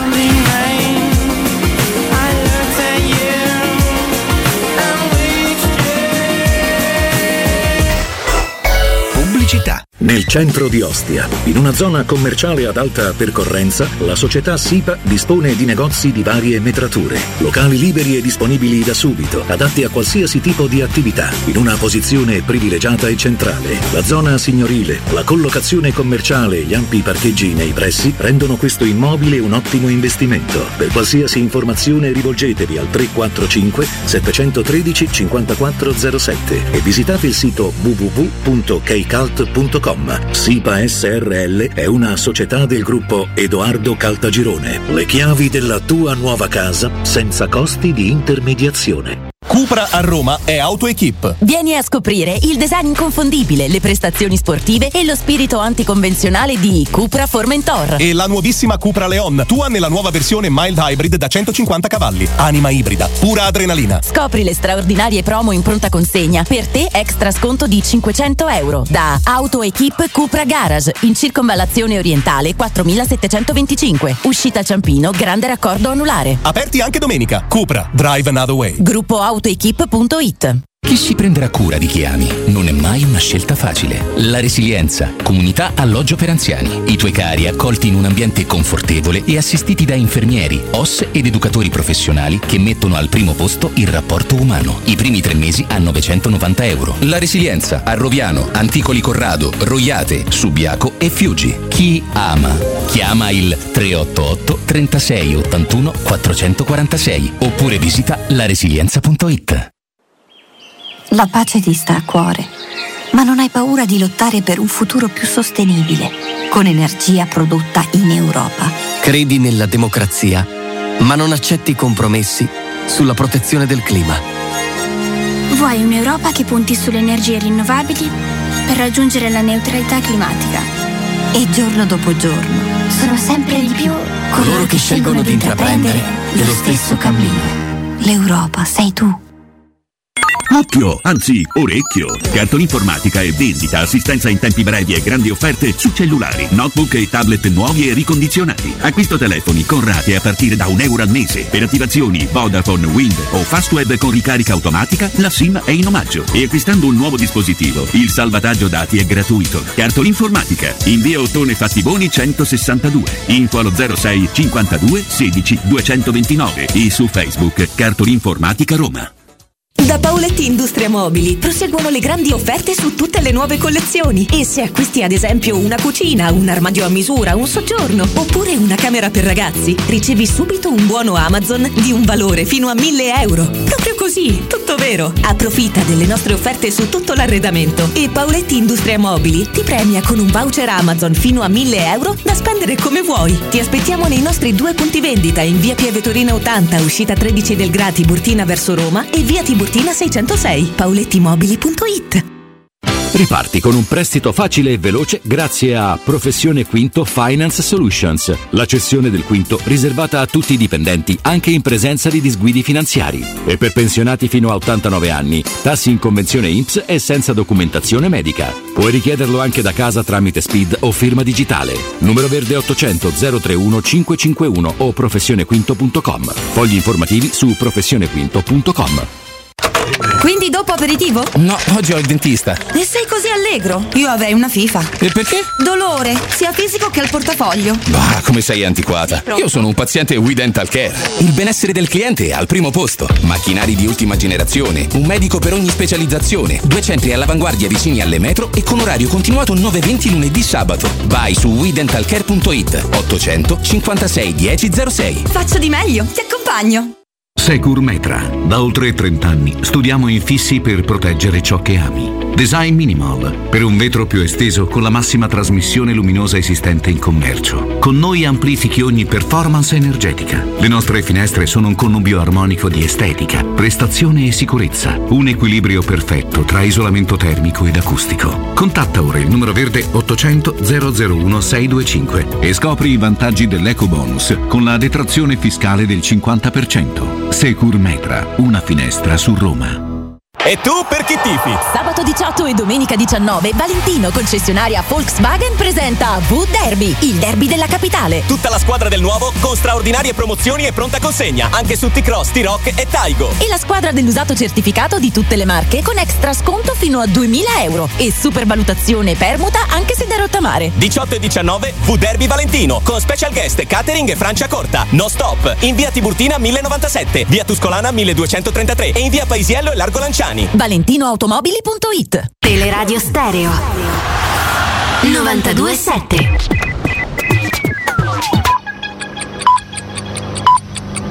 Sono le 9:05. 30 dispersi, solo 17 sopravvissuti è il bilancio della nuova strage di migranti che nelle scorse ore si è consumata in acque libiche. Il natante si è rovesciato nel mare in tempesta mentre un mercantile tentava i soccorsi. E l'episodio rinfocola le polemiche sui mancati soccorsi seguiti alla tragedia di Cutro. All'Arnforn aveva già lanciato l'allarme nella notte tra venerdì e sabato. La guerra in Ucraina, in stallo la battaglia di Bakhmut, in 24 ore abbiamo respinto oltre 100 attacchi russi, riferisce Kiev. La notte degli Oscar, trionfo per Everything Everywhere di Quan Schneinert, che si aggiudica la statuetta come miglior film e altri 6 premi, nessun riconoscimento per l'Italia. 26esima di Serie A, colpo del Sassuolo che vince in casa della Roma per 4-3, vincono anche Juventus, Torino e Fiorentina, pari tra Verona e Monza. Da Laura Supino, buona giornata. Teleradio Stereo 92.7. Porto acceso dalla passione, 11 atleti Roma chiamò e sul tarzone del cupolone nanna la maglia due colori e trovò di due colori e Roma nostra oggi signora del futebol, non più maestri né professori ma sono loro, perché Roma c'è già qua con Masetti che è in primo portiere e Micheli Spuglia che è un piacere, poi c'è Taccorello Tettolini con Gran Fulvio Bernardini che da scuola all'Argentini. Mimmo Ferretti, buongiorno. Caro Codunardo, buongiorno a voi e a tutti i nostri amici all'ascolto. Buongiorno Mimmo. Buondì. Rieccoci qua. Rieccoci qua. Oggi ci stanno santi che tengano. Eccoci qua. In che senso? Oggi tutti giù l'abbiamo detto. Oggi lunedì santo, in genere ci parti col santo oggi.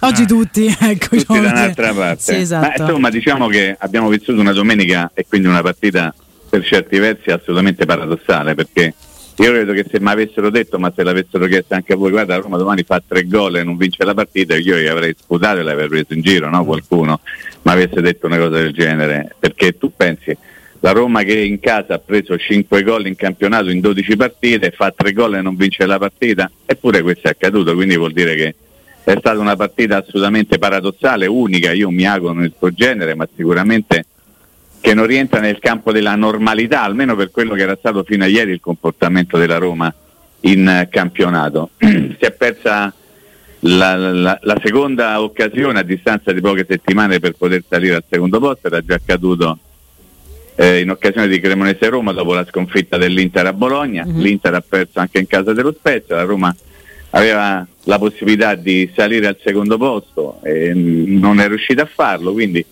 è stata veramente una situazione paradossale. Poi dopo, perché è accaduta, ecco, e qui entriamo nel merito se ci vogliamo andare, di quello che è accaduto e da un punto di vista di gioco e da un punto di vista di non gioco, per quello che è accaduto e del quale stiamo parlando tutti un pochino da ieri sera. Vi stavo ascoltando, ovviamente questo è il giorno in cui si può dire tutto, si possono avere qualsiasi tipo di opinione, però poi alla fine purtroppo resta il risultato, un risultato balordo per una partita che noi dovremmo in qualche modo, poi vediamo se siamo d'accordo, no, dividere in 2 parti, la partita che c'è stata fino al 48esimo minuto e quella che c'è stata dopo. Purtroppo la partita che si è giocata fino al 48esimo minuto, cioè fino all'episodio Kumbulla, Berardi, Fabbri ci mette in mezzo, è stata una partita brutta per quello che riguarda la Roma, sotto di 2 gol dopo 18 minuti. Poi insomma era stata in qualche modo riacchiappata, perché sul 2-1 e di fatto con un tempo a disposizione, la possibilità di fare dei cambi c'era, almeno sulla carta la possibilità, se non altro, di riacchiappare la partita. Poi quello che sarebbe accaduto dopo nessuno oggi può dirlo, no.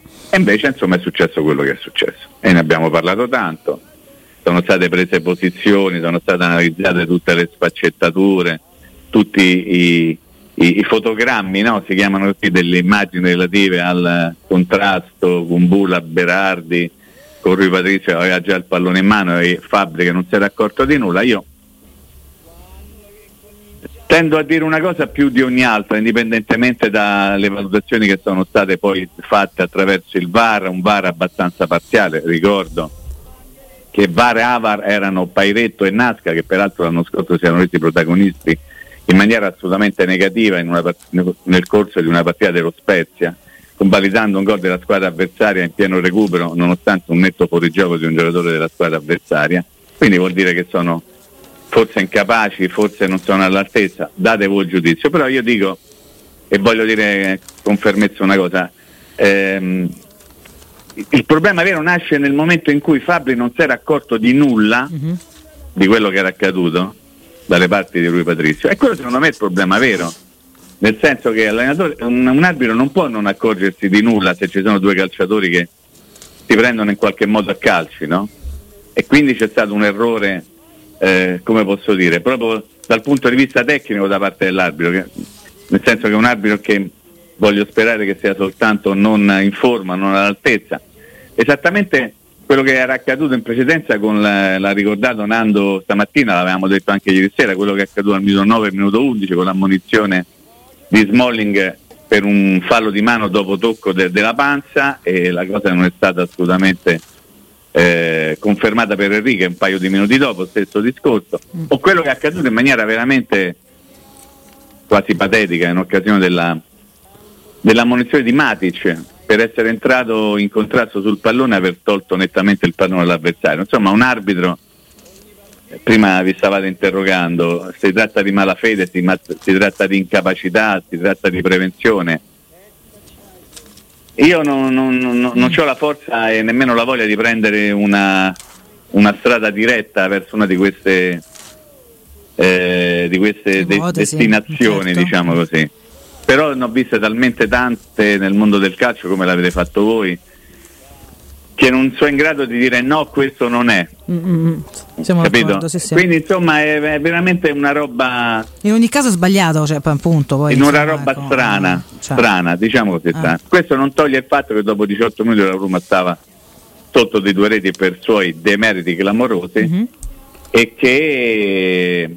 e che tutto sommato ha dimostrato che purtroppo non riesce a fare questo piccolo grande scatto in avanti quando c'è il bisogno di salire un gradino per andare in posizioni veramente molto più simpatiche e carucce. Ecco, mi fermo qui, aspetto il vostro contraddittorio. Ma è assolutamente così, è una Roma colpevole sicuramente di un'interpretazione sbagliata del primo tempo, un Sassuolo che è stato più dinamico, più frizzante, più pericoloso. La Roma ha sciupato la prima grande chance con Wijnaldum e poi ha preso due gol ridicoli, perché veramente l'interpretazione difensiva della Roma sui primi due gol del Sassuolo è da squadra comica, goffa. Sì, diciamo non preparata adeguatamente a livello mentale a quel tipo di partita. Poi però quello che succede a fine primo tempo, perché tu comunque in un modo o nell'altro approfitti anche delle concessioni difensive che ti fa il Sassuolo, segni un gol rocambolesco che ti porta solo 1-2, la partita si era rimessa abbastanza bene, no? Anche se poi il Sassuolo continua ad essere pericoloso, perché il Sassuolo ieri ha fatto una grande partita dal punto di vista offensivo, tutto il tempo. Però poi da capire perché l'ha fatta, adesso poi ci arriviamo, Sì, diciamo per demeriti della Roma, anche per meriti loro, perché poi bisogna anche dire che ci hanno giocatori forti loro e hanno dimostrato anche di essere in un buon momento dal punto di vista generale. Quello che succede poi a fine primo tempo l'abbiamo raccontato, l'abbiamo commentato in tutte le salse, ed è ovviamente il momento spartiacque della partita. Poi ognuno può farsi la sua idea, errore, incapacità, vendetta per quello che è successo tra Mourinho e Serra, ognuno può avere la sua idea. Io devo dire che l'ho premesso proprio all'inizio del nostro spazio mattutino di oggi, io cerco sempre di non pensare male, perché non mi piace pensare male, però quello che è successo ieri è una cosa, perché ci sono troppe cose all'interno della partita che ti lasciano quel dubbio lì. L'episodio iniziale delle due ammonizioni, una data e l'altra no, cioè, ma io ripeto, un episodio che forse è passato un po' troppo in silenzio, un'ammonizione a Matic che costringe la Roma a un cambio e consente al Sassuolo di battere il calcio di punizione pericolosissimo. Quella è un'altra situazione gestita malissimo, non lo so, ieri veramente non mi è piaciuto nulla dal punto di vista arbitrale. Tornando però agli errori della Roma, alle colpe della Roma, ti voglio chiedere una valutazione sul momento che sta vivendo Tammy Abraham, che è un giocatore che sta deludendo dal punto di vista dei numeri, e se possiamo aspettarci a questo punto, visto che stiamo arrivando verso la parte finale di questa stagione, una rinascita, un ruggito d'orgoglio da parte di questo ragazzo, che sicuramente non sta ripetendo quello che ha fatto l'anno scorso. Faccio un piccolo passo indietro, se me lo consenti, tornando all'impostazione della partita, quindi in qualche modo alla strategia che era stata messa a punto da Mourinho e dai suoi collaboratori. La Roma aveva scelto ieri di giocare 3-5-2, sapendo perfettamente che un centrocampo a 3 il Sassuolo, e poi con un centrocampo di quel tipo, cioè rapido, bravo negli inserimenti, bravo tecnicamente, pochi palloni buttati là tanto per essere giocati, tentativo di cercare sempre gli esterni da una parte Berardi e dall'altra Laurenti, e c'era bisogno di fare maggiore densità possibile in mezzo al campo. Quindi in linea di principio era stata scelta una squadra con più centrocampisti rispetto al solito, forse uno, e due sole punte anche abbastanza particolari come Ebram e Sharawi, e quindi diciamo che dal punto di vista tattico la partita era stata preparata bene. Quello che è mancato, l'ha detto tu, è stato l'apporto tecnico da parte dei calciatori, cioè le prestazioni di alcuni calciatori, non soltanto i due centrocampisti, perché quando la squadra riesce a prendere 5 gol soltanto in 12 partite casalinghe, evidentemente non hanno contribuito soltanto i difensori, ma ha contribuito tutta la squadra. Tutta la squadra, certo. Ieri la Roma non ha difeso di squadra, tant'è vero che ce lo siamo raccontati pure nell'immediato post partita, la sensazione è stata quella che il Sassuolo ogni volta che prendeva palla poteva andarsi a far male veramente. Parlo del primo tempo e parlo prima dell'episodio chiave, che sicuramente ha condizionato la partita. Quindi ho avuto l'impressione che la Roma stesse giocando una partita non all'altezza delle proprie possibilità, forse per un problema tecnico legato alla presenza di alcuni giocatori e all'assenza di altri, questo non lo sapremo mai. Secondo me è stato un comportamento complessivamente sbagliato sotto l'aspetto tattico, nel senso che non mi hanno convinto tante cose, tante scelte proprio dal punto di vista tecnico di alcuni giocatori, e la squadra ha patito molto al punto che, addormentandosi poi in due circostanze in occasione dei primi 2 gol del Sassuolo, ha dimostrato che c'era un'attenzione minima per quello che accadeva se un altro all'interno dell'area di rigore, con gente che guardava sto pallone e non si accorgeva magari che lì a 2 passi c'era un avversario pronto in qualche modo, de rinterzo, de traverso, struciandola, prendendo la mano, a mettere il pallone nella propria porta. Quindi perché io ho fatto tutta questa premessa?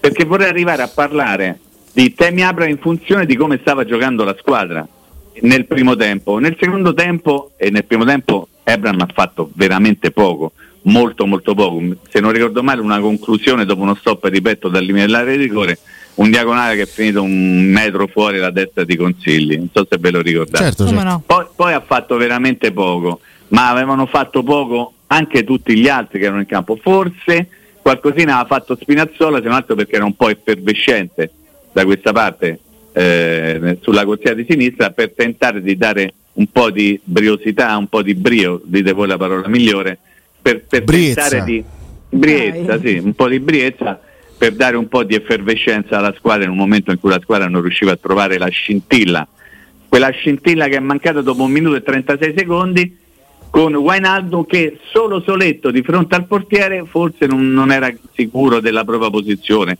Insomma, da Wijnaldum mi aspetto poi il gol che ha fatto dopo in finale di partita, non che lui possa tirare in bocca a Consigli.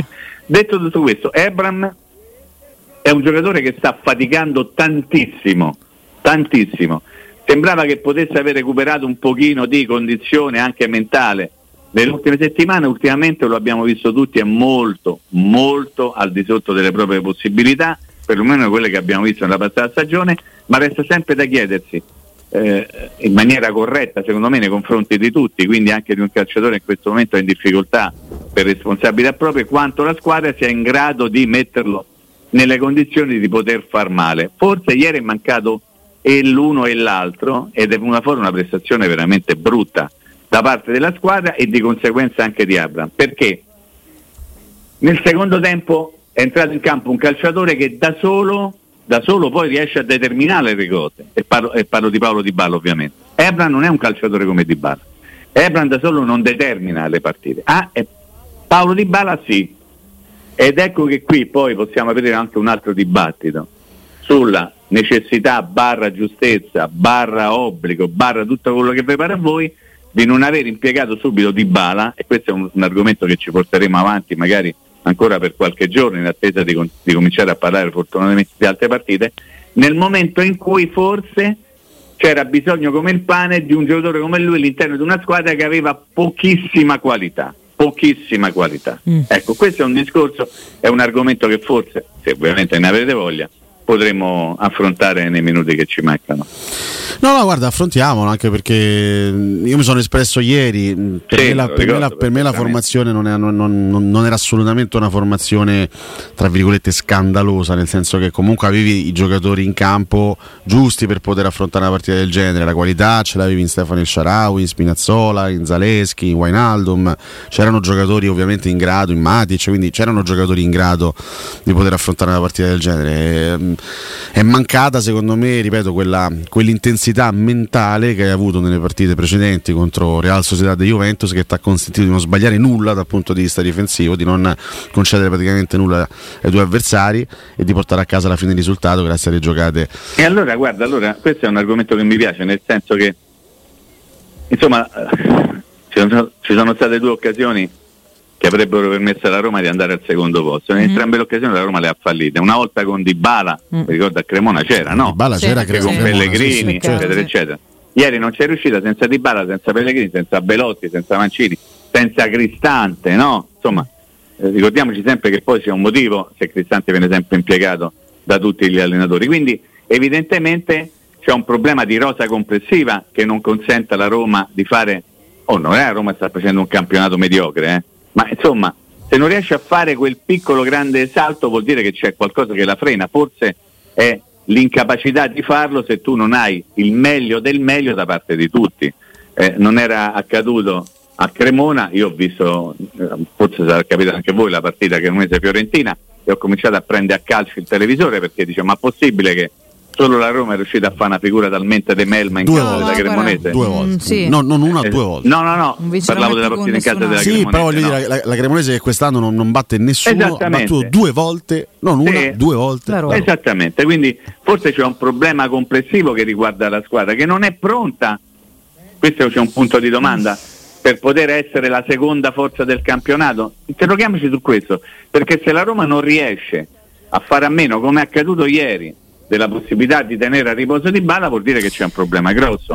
E poi qualcuno potrebbe dirmi, e io in questo caso se lo facesse accetterei serenamente la sua riflessione, però tu non puoi dipendere da un calciatore. Io dico, ok, siamo tutti d'accordo, non si può dipendere da un calciatore, ma se tu non riesci a fare a meno di uno come Dybala vuol dire che non sei pronto per stare al secondo posto. Insomma, è chiaro il discorso di natura generale. Poi verrebbe anche da chiedersi chi è pronto per essere al secondo posto in questo campionato. Certo, è una lotta veramente, è una lotta a non arrivarci. Tutti vogliono il secondo posto, nessuno se lo piglia. Esattamente, però a noi ovviamente c'erano molto le chiccheronze che la Roma non sia riuscita nel giro di poche settimane a fare quel saltino più in avanti, no? E allora dobbiamo interrogarci, indipendentemente da tutto quello che è accaduto.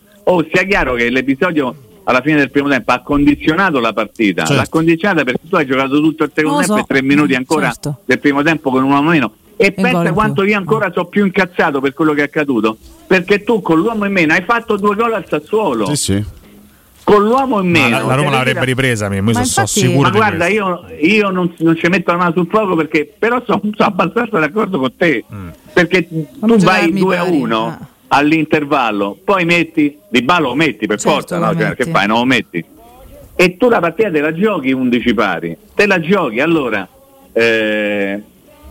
insomma, ci sono tanti rimpianti legati ad una prestazione che è stata oscena, orrenda per 18 minuti, perché i primi 18 minuti, cioè fino al 2-0, anzi allo 0-2, è stata una roba inguardabile. Poi la partita la stavi riacchiappando, una botta di qui, una botta di là, hai rischiato, perché ha fatto Pinamonti una bella conclusione, c'è stata la possibilità di andare ancora sotto, perché ditemi se voi non avete avuto questa impressione. Io ho avuto l'impressione che la Roma ieri potesse prendere gol in qualsiasi azione, parlo del primo tempo, quando era 11 contro 11, Vero. Perché c'era un atteggiamento di squadra che non era l'atteggiamento giusto, parlo di atteggiamento tecnico e tattico, soprattutto nel primo tempo ampiamente vulnerabile, come di contraltare se nel secondo tempo ho avuto la sensazione che fino all'ultimo potesse riprenderla, certo, anche sul 3-4, anche quando mancava 1 minuto e mezzo, quindi da lì il peccato, anche se poi nella negatività rispetto ad altre prove c'è la cosa positiva del fatto che è una squadra che non ha mai mollato, però realmente. No, ma adesso ti dico, ecco perché è una partita assolutamente paradossale. Allora, la Roma riesce a fare 3-2, giusto? Sì. Con Dybala all'inizio del secondo tempo. Avete presente che cosa accade manco 1 minuto dopo? Che Berardi momenti fa un gol di una semplicità infinita, perché c'è avuto un'occasione per fare ancora gol. Allora ecco, brava. Che cosa vuol dire? Che è vero che c'è un uomo in meno e quindi l'uomo in meno te pesa tanto, ma anche l'atteggiamento complessivo non è stato quello corretto. Ma come riesco a fare 3-2, rischio di piangere un'altra volta al quarto. Quindi la testa la ballava tanto ieri. È veramente mancata la squadra sotto tutti gli aspetti mentali. Parlo fino al 18° e dopo il 48°, sia chiaro. sotto l'aspetto mentale, tecnico e anche tattico all'inizio. Poi è diventata una caciara con un uomo a meno, hai cercato di fare quello che potevi fare, hai rischiato di prendere ancora gol e poi l'hai preso quando non ti sei accorto che dovevi marcare in un certo modo, ma ricordo sempre che avevi un uomo in meno, quindi questa è una cosa che non va mai dimenticata. Andiamo in pausa, Mimmo, torniamo tra poco mentre rivediamo i calcioni qua di ieri sera. Intanto io ricordo: compra appartamenti se dovete vendere casa ma siete stanchi di aspettare troppo tempo, volete realizzare velocemente il vostro affare, affidatevi a Compra Appartamenti, acquistano direttamente la vostra casa in meno di un mese. Compra Appartamenti è un'azienda leader nel settore immobiliare che acquista direttamente qualsiasi tipo di immobile, anche se pignorato, ipotecato, locato o in nuda proprietà, garantendovi così una liquidità immediata in tempi brevissimi. Compra Appartamenti, vendere la vostra casa non è mai stato così veloce e conveniente. Chiamate subito il 338 11 45 032 o mandate una mail ad info@compraappartamenti.eu.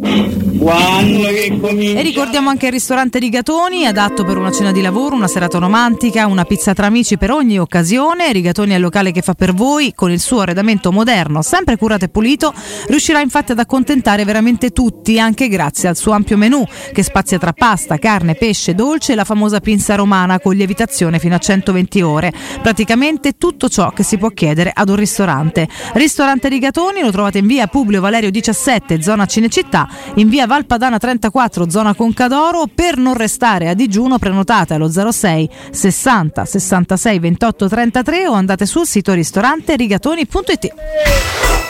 Pubblicità. Nel cuore dei Parioli, uno dei quartieri più esclusivi ed eleganti della capitale, la società Mnemosine dispone di un edificio di pregio con ampia scelta di appartamenti e uffici di vari tagli, tutti rifinitissimi e perfettamente ristrutturati, dotati di impianti autonomi di acqua calda e riscaldamento, pannelli solari e fotovoltaico. La posizione è strategica, il prestigio e la cura dei dettagli fanno di questo edificio un ottimo investimento. Per qualsiasi informazione rivolgetevi al 345 713 5407 e visitate il sito www.k Calt.com. Mnemosine SRL è una società del gruppo Edoardo Caltagirone. La tua casa senza costi di intermediazione. La pace ti sta a cuore, ma non hai paura di lottare per un futuro più sostenibile, con energia prodotta in Europa. Credi nella democrazia, ma non accetti compromessi sulla protezione del clima. Vuoi un'Europa che punti sulle energie rinnovabili per raggiungere la neutralità climatica. E giorno dopo giorno sono sempre di più coloro che scelgono di intraprendere lo stesso cammino. L'Europa sei tu. La Baffolona è la regina delle carni. Vieni a gustarla alla Locanda Baffolona, che aspetta la gustosa baffolona e altri tagli di carne, primi e dolci fatti in casa e un servizio macelleria con le carni per le tue grigliate. Puoi gustare tutto nel grande spazio all'aperto e vedere tutte le partite nel nostro giardino. Locanda Baffolona a Ciampino, in via dei Laghi 12. Info allo 06 8893 0114 o su locandabaffolona.it. L'asfalto sotto di noi raggraffiante, le temperature imprevedibili. Qualcosa doveva cambiare. Io e la mia auto eravamo pronti a cavalcare una nuova impresa: andare in Euromaster. La città è il solito Far West. Corri in Euromaster! Fino al 15 aprile hai subito €25 di sconto sull'acquisto di 4 pneumatici BF Goodrich. Approfitta dell'occasione e vieni a scoprire un mondo di prodotti Michelin. Euromaster, il partner della tua mobilità. Avviso importante per progettisti, tecnici, imprese, artigiani e per tutti coloro che lavorano nel mondo dell'edilizia. Prefedil presenta i sistemi costruttivi a secco per realizzare pareti e divisori con caratteristiche di isolamento termoacustico e di resistenza al fuoco, ed elementi costruttivi per muri e per realizzare strutture portanti antisismiche con isolamento in classe A. Numerose soluzioni tecniche e corsi di formazione. Prefedil, sala espositiva in via Prenestina 956, uscita 16 del GRA, direzione Roma Centro. Info su prefedil.it. Cupra a Roma è AutoEquip. Vieni a scoprire il design inconfondibile, le prestazioni sportive e lo spirito anticonvenzionale di Cupra Formentor. E la nuovissima Cupra Leon, tua nella nuova versione mild hybrid da 150 cavalli. Anima ibrida, pura adrenalina. Scopri le straordinarie promo in pronta consegna. Per te extra sconto di €500 da AutoEquip Cupra Garage in circonvallazione orientale 4725. Uscita Ciampino, grande raccordo anulare. Aperti anche domenica. Cupra Drive Another Way. Gruppo AutoEquip.it. Bollette che ti lasciano di ghiaccio. Riscaldati con i climatizzatori Daikin. Grazie alla straordinaria tecnologia pompa di calore, con Daikin puoi riscaldare casa riducendo i consumi fino al 50% rispetto alle tradizionali caldaie a gas. E con l'app puoi programmare il funzionamento e tenere sempre sotto controllo i tuoi consumi. Approfitta dello sconto immediato in fattura e scopri quanta energia puoi risparmiare. Climanet Showroom a Roma, in Piazza Carnaro 28 e Viale Marconi 312. climanetonline.it. Devi cambiare gli occhiali e cerchi l'offerta più adatta alle tue esigenze? A marzo Officina Occhiali ti sorprende con un regalo incredibile. Per ogni occhiale da vista acquistato riceverai un occhiale da sole in omaggio di pari valore. Sì, hai capito bene, acquisti un occhiale completo e ricevi in regalo un occhiale da sole, a scelta tra le migliori marche selezionate per te. Cosa aspetti? Vai da Officina Occhiali a Ostia, in Viale Capitan Consalvo 35, per la salute dei tuoi occhi e anche del tuo portafoglio. Info promozione su officinaocchiali.it. Per vendere il tuo oro e argento, affidati ai migliori. Roma Oro. Valutazioni ai migliori prezzi di mercato. Serietà, professionalità e 20 anni di esperienza. Blocca il prezzo su romaoroepreziosi.it e vieni in negozio entro le 19. Quel prezzo è netto senza commissioni aggiunte. Ti aspettiamo in via Merulana 263. Scarica l'app e tutto vale di più.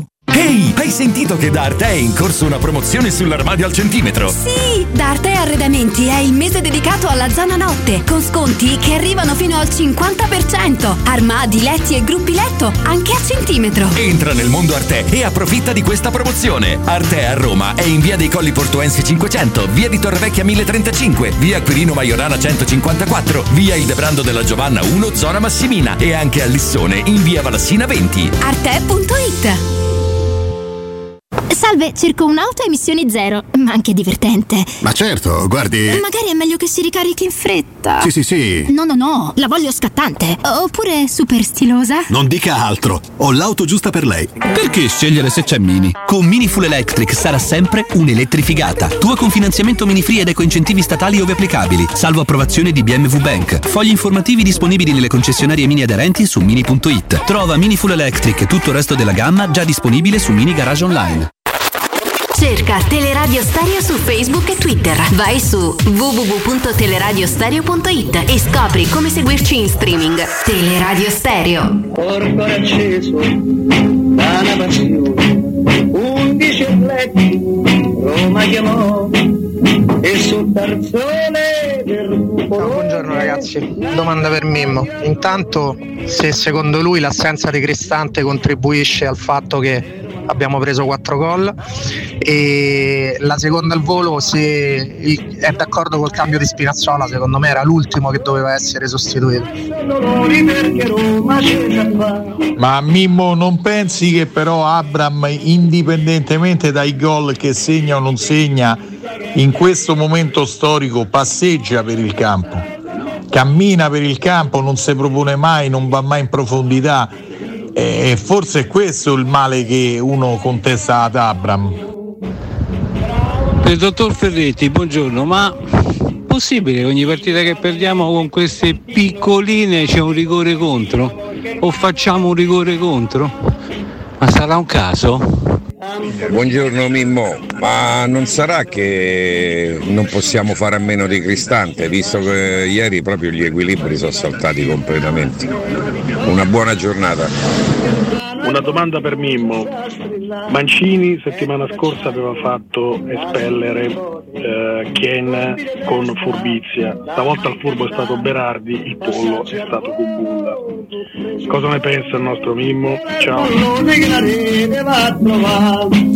Mimmo, rieccoci. Allora, l'assenza di Cristante ha determinato i 4 gol avversari? Non così in maniera diretta, ma sicuramente l'assenza di Cristante si è fatta sentire per quello che lui garantisce nella fase difensiva. Abbiamo raccontato, no? Qualche volta il blocco a 5 lì davanti, i 3 difensori centrali, i 2 mediani che stanno a copertura della difesa. Ieri mancava uno dei 2 mediani che di solito coprono la difesa e si è sentita quell'assenza lì. Poi successivamente un altro ascoltatore ha chiesto: la Roma non può fare a meno di Cristante? Beh, io rispondo con i numeri. Le aveva giocate tutte, tranne ovviamente questa che è stato costretto a saltarla per squalifica. Quindi vuol dire che per l'allenatore della Roma Cristante è un giocatore indispensabile. più che utile, assolutamente indispensabile. Quindi evidentemente la Roma, questa Roma non può fare a meno di Cristante. Passeggia per il campo, è quello il problema. Insomma, credo di essere stato abbastanza chiaro prima quando ho detto che per Abra non è assolutamente un buon momento. Lui non sta facendo nulla per poterlo in qualche modo cambiare, modificare, migliorare, forse perché gli manca anche un supporto da parte della squadra, però lo vedo molto involuto proprio dal punto di vista, come posso dire, soggettivo, singolare, non so se riesco a spiegarmi bene, rispetto a quello che avevamo visto, individuale, sì, grazie Vale, rispetto a quello che abbiamo visto nella passata stagione. Ricorre contro tutte le piccoline, insomma, se fai delle stupidaggini poi i rigori contro te li danno. E per quello che riguarda Mancini, che ha fatto espellere il Pollo, era stato in quella circostanza Ken, io credo che è stato pollo con bulla, ma che molto pollo con bulla, ma Fabbri non si era accorto di niente, No. Ed è stato richiamato al VAR, poi il VAR ha fatto vedere quello che gli andava di fargli vedere. Esatto. Cosa grave, cosa molto grave.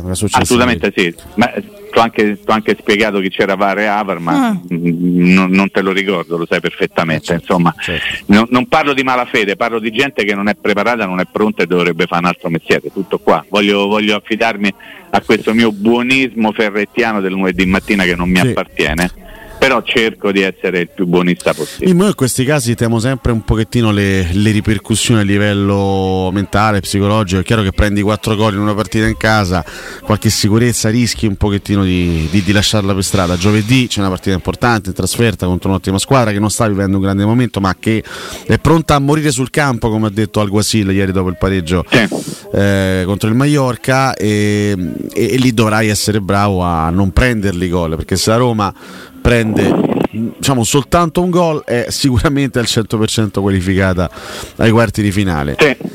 Prime riflessioni verso giovedì, poi chiaramente da domani iniziamo a parlarne più nel dettaglio. Guarda, ti dico che la partita di ieri probabilmente ha dato più coraggio alla Real Sociedad, perché dice allora quindi la Roma è una squadra che non ci ha fatto praticamente creare alcuna occasione, può prendere 4 gol addirittura in casa, è vero, insomma, poi queste cose i calciatori le pensano.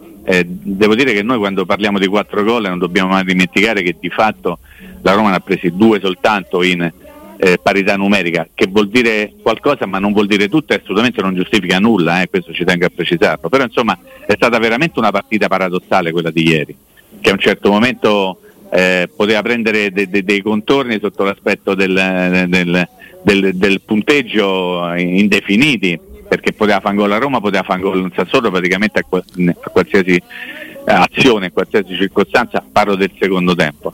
E certo bisognerà in qualche modo mettere in campo una Roma diversa, aspetta, la giro meglio, ci sarà bisogno assolutamente che in campo insomma si presenti una Roma diversa, perché la Roma che si è presentata ieri, parlo di Roma e non parlo di giocatori di scelte, parlo di Roma perché la Roma è quella che c'ha Bove titolare, quella che c'ha Dybala titolare, quella che c'ha Solbacca in titolare e quella che non c'ha nessuno di questi magari un giorno.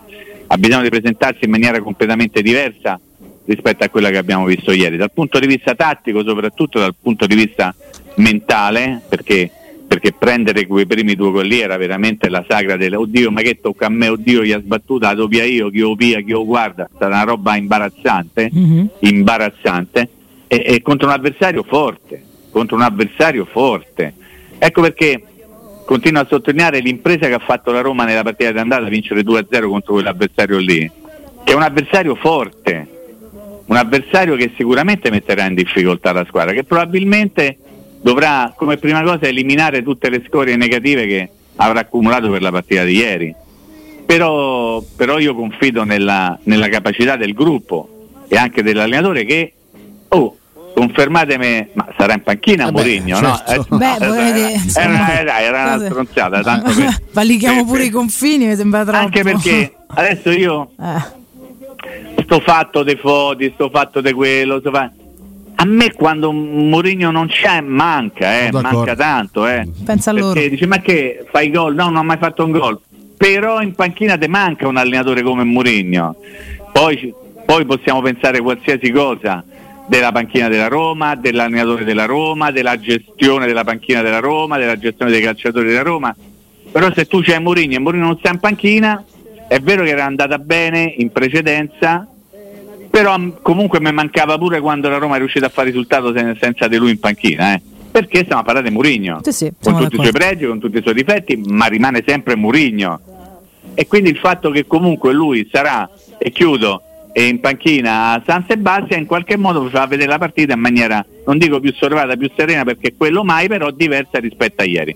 Ci sentiamo domani, sempre se due ore, vi voglio bene, non è vero? A una sì, mi è partito il femminile. Ups. Buon lavoro a tutti. Ciao Mimmo. Ciao Mimmo. Ciao Riccardo. Ciao. Un abbraccio, grazie al nostro Mimmo Ferretti. Comunque il femminile poteva pure essere per Cotumaccio, quindi vabbè, dipende dalla giornata. Che attacco. Per Alessio Mimmo, per Alessio Mimmo me l'ho dato. Mi vanto di avere un lato femminile. Bravo, così mi piace. Diciamo molto esteso, diciamo. Così mi piace, Dipende.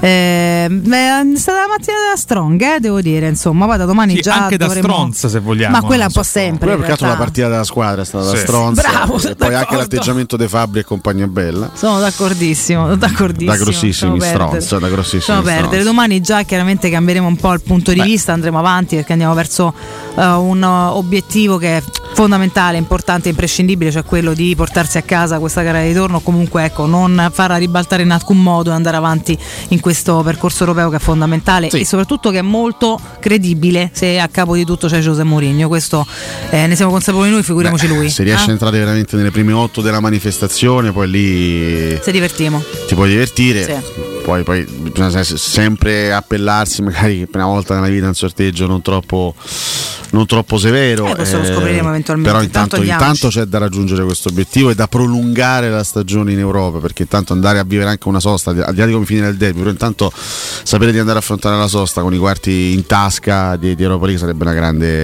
una grande cosa. Inizia questa 3 giorni europea da domani, chiaramente si parte come sempre con la Champions League, qui ci sono gli ottavi di finale di ritorno, gli ottavi che durano un mese, perché tra il primo ottavo di andata e l'ultimo ottavo di ritorno mentre passa un mese intero. Domani toccherà all'Inter, che giocherà in Portogallo contro il Porto, dovrà difendere 1-0 dell'andata, poi ci saranno anche altre partite interessanti, c'è il Manchester City di Guardiola domani contro il Lipsia, e poi mercoledì toccherà al Napoli, formalità per il Napoli difendere il 2-0 in casa contro l'Eintracht di Francoforte, almeno sulla carta una formalità, e poi una formalità anche per il Real Madrid che dovrà difendere 3 gol di vantaggio al Bernabeu contro il Liverpool. 2 giornate interessanti di Champions prima poi di calarci giovedì nell'atmosfera della nostra Europa League. Diamine ragazzi, ci arriviamo, continuiamo a parlarne anche qualche minuto già da adesso, prima però fatemi ricordare Highwell, in realtà un po' lo presentiamo perché comunque è un nuovo partner, quindi appena arrivato siamo molto contenti di continuare a parlare sul risparmio che chiaramente grazie al nostro ambiente, anzi che deve graziare il nostro ambiente, quindi quello sulle bottiglie di plastica. Potete ragazzi risparmiare proprio sulle bottiglie di plastica facendolo con i depuratori Highwell, potete bere acqua naturale,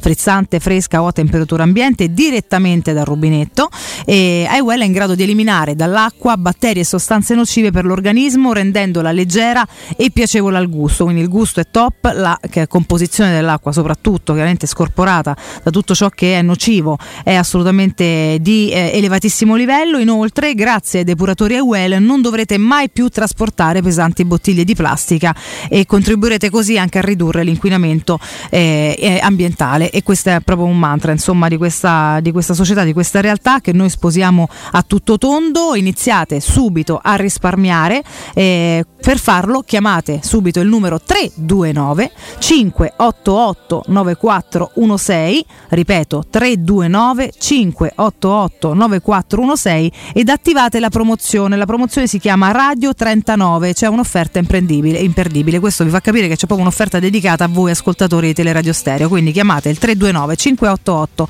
9416, attivate la promozione Radio 39. Potrete avere un dispositivo per il trattamento dell'acqua completamente gratuito, pagando solo le spese di manutenzione, che sono chiaramente fondamentali perché il servizio sia ottimo come è nato. Affrettatevi però, vale solo per le prime 20 chiamate. 329 588 9416, benvenuto ad Highwell.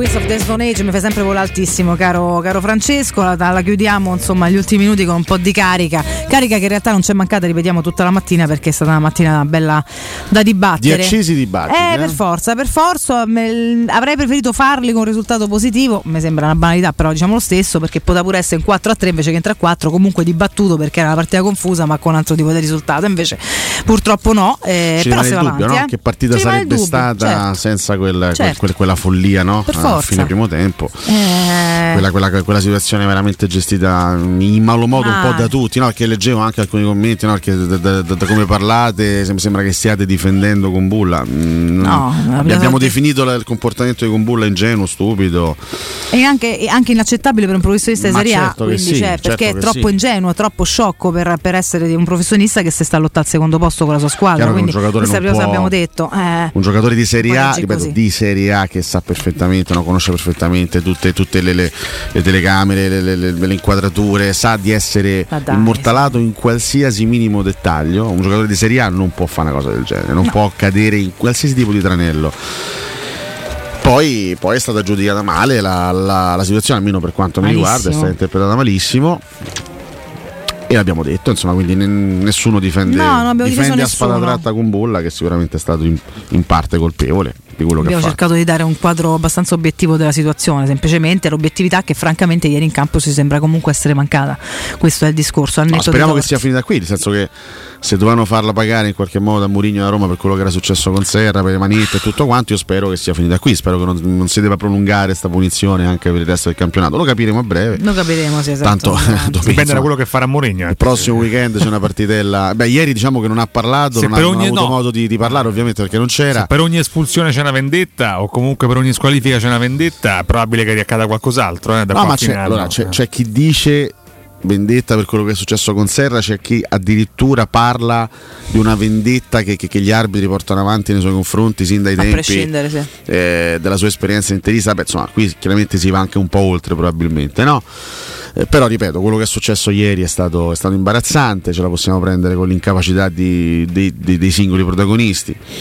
Proviamo a vederla così, proviamo a vederla in buona fede, a parlare noi di incapacità e non a pensare a cose diverse. No, comunque, vedendo quello che è successo ieri diventa difficile, visto che poi c'è un responsabile degli arbitri, c'è tutta quanta un gruppo che spero lavori per migliorarsi, che si analizzino pure queste decisioni. Ora non vogliamo stare a pensare al motivo o al non motivo, i fatti però ci dicono che comunque sia non va bene, non si possono arbitrare le gare in questa maniera, quindi qualcuno faccia qualcosa. C'è un lavoro profondo da fare, io mi auguro che la Roma lo possa fare ancora con Mourinho in panchina nei prossimi mesi e anche nella prossima stagione. C'è sicuramente un lavoro da fare molto profondo per mantenere una continuità di rendimento, ma soprattutto una continuità di interpretazione delle partite, una continuità a livello, ripeto, di intensità mentale, perché la Roma non giocherà mai, finché ci sarà Mourinho in panchina non giocherà mai un calcio scintillante, ma dovrà essere forte in questo. È stata forte con la Juventus, con la Real, col Salisburgo, in tante partite è stata forte da un punto di vista mentale. Bisogna mantenere quella continuità, perché come la Roma abbassa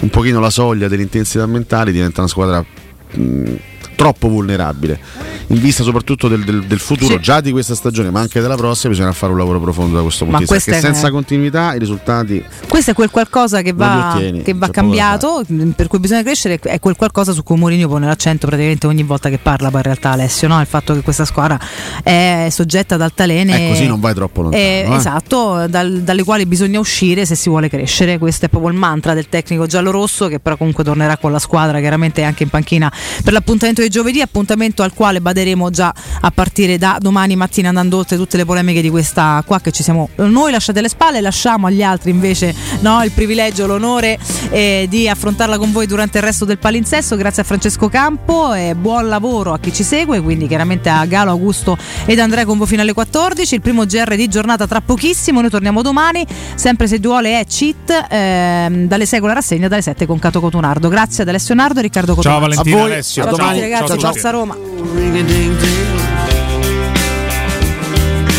Milkshake mixes, that's my thing now. These guys bought a heap of my stuff,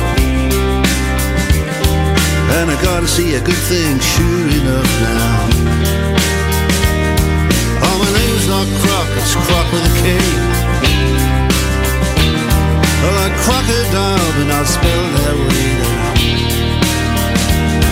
It's doggy dog.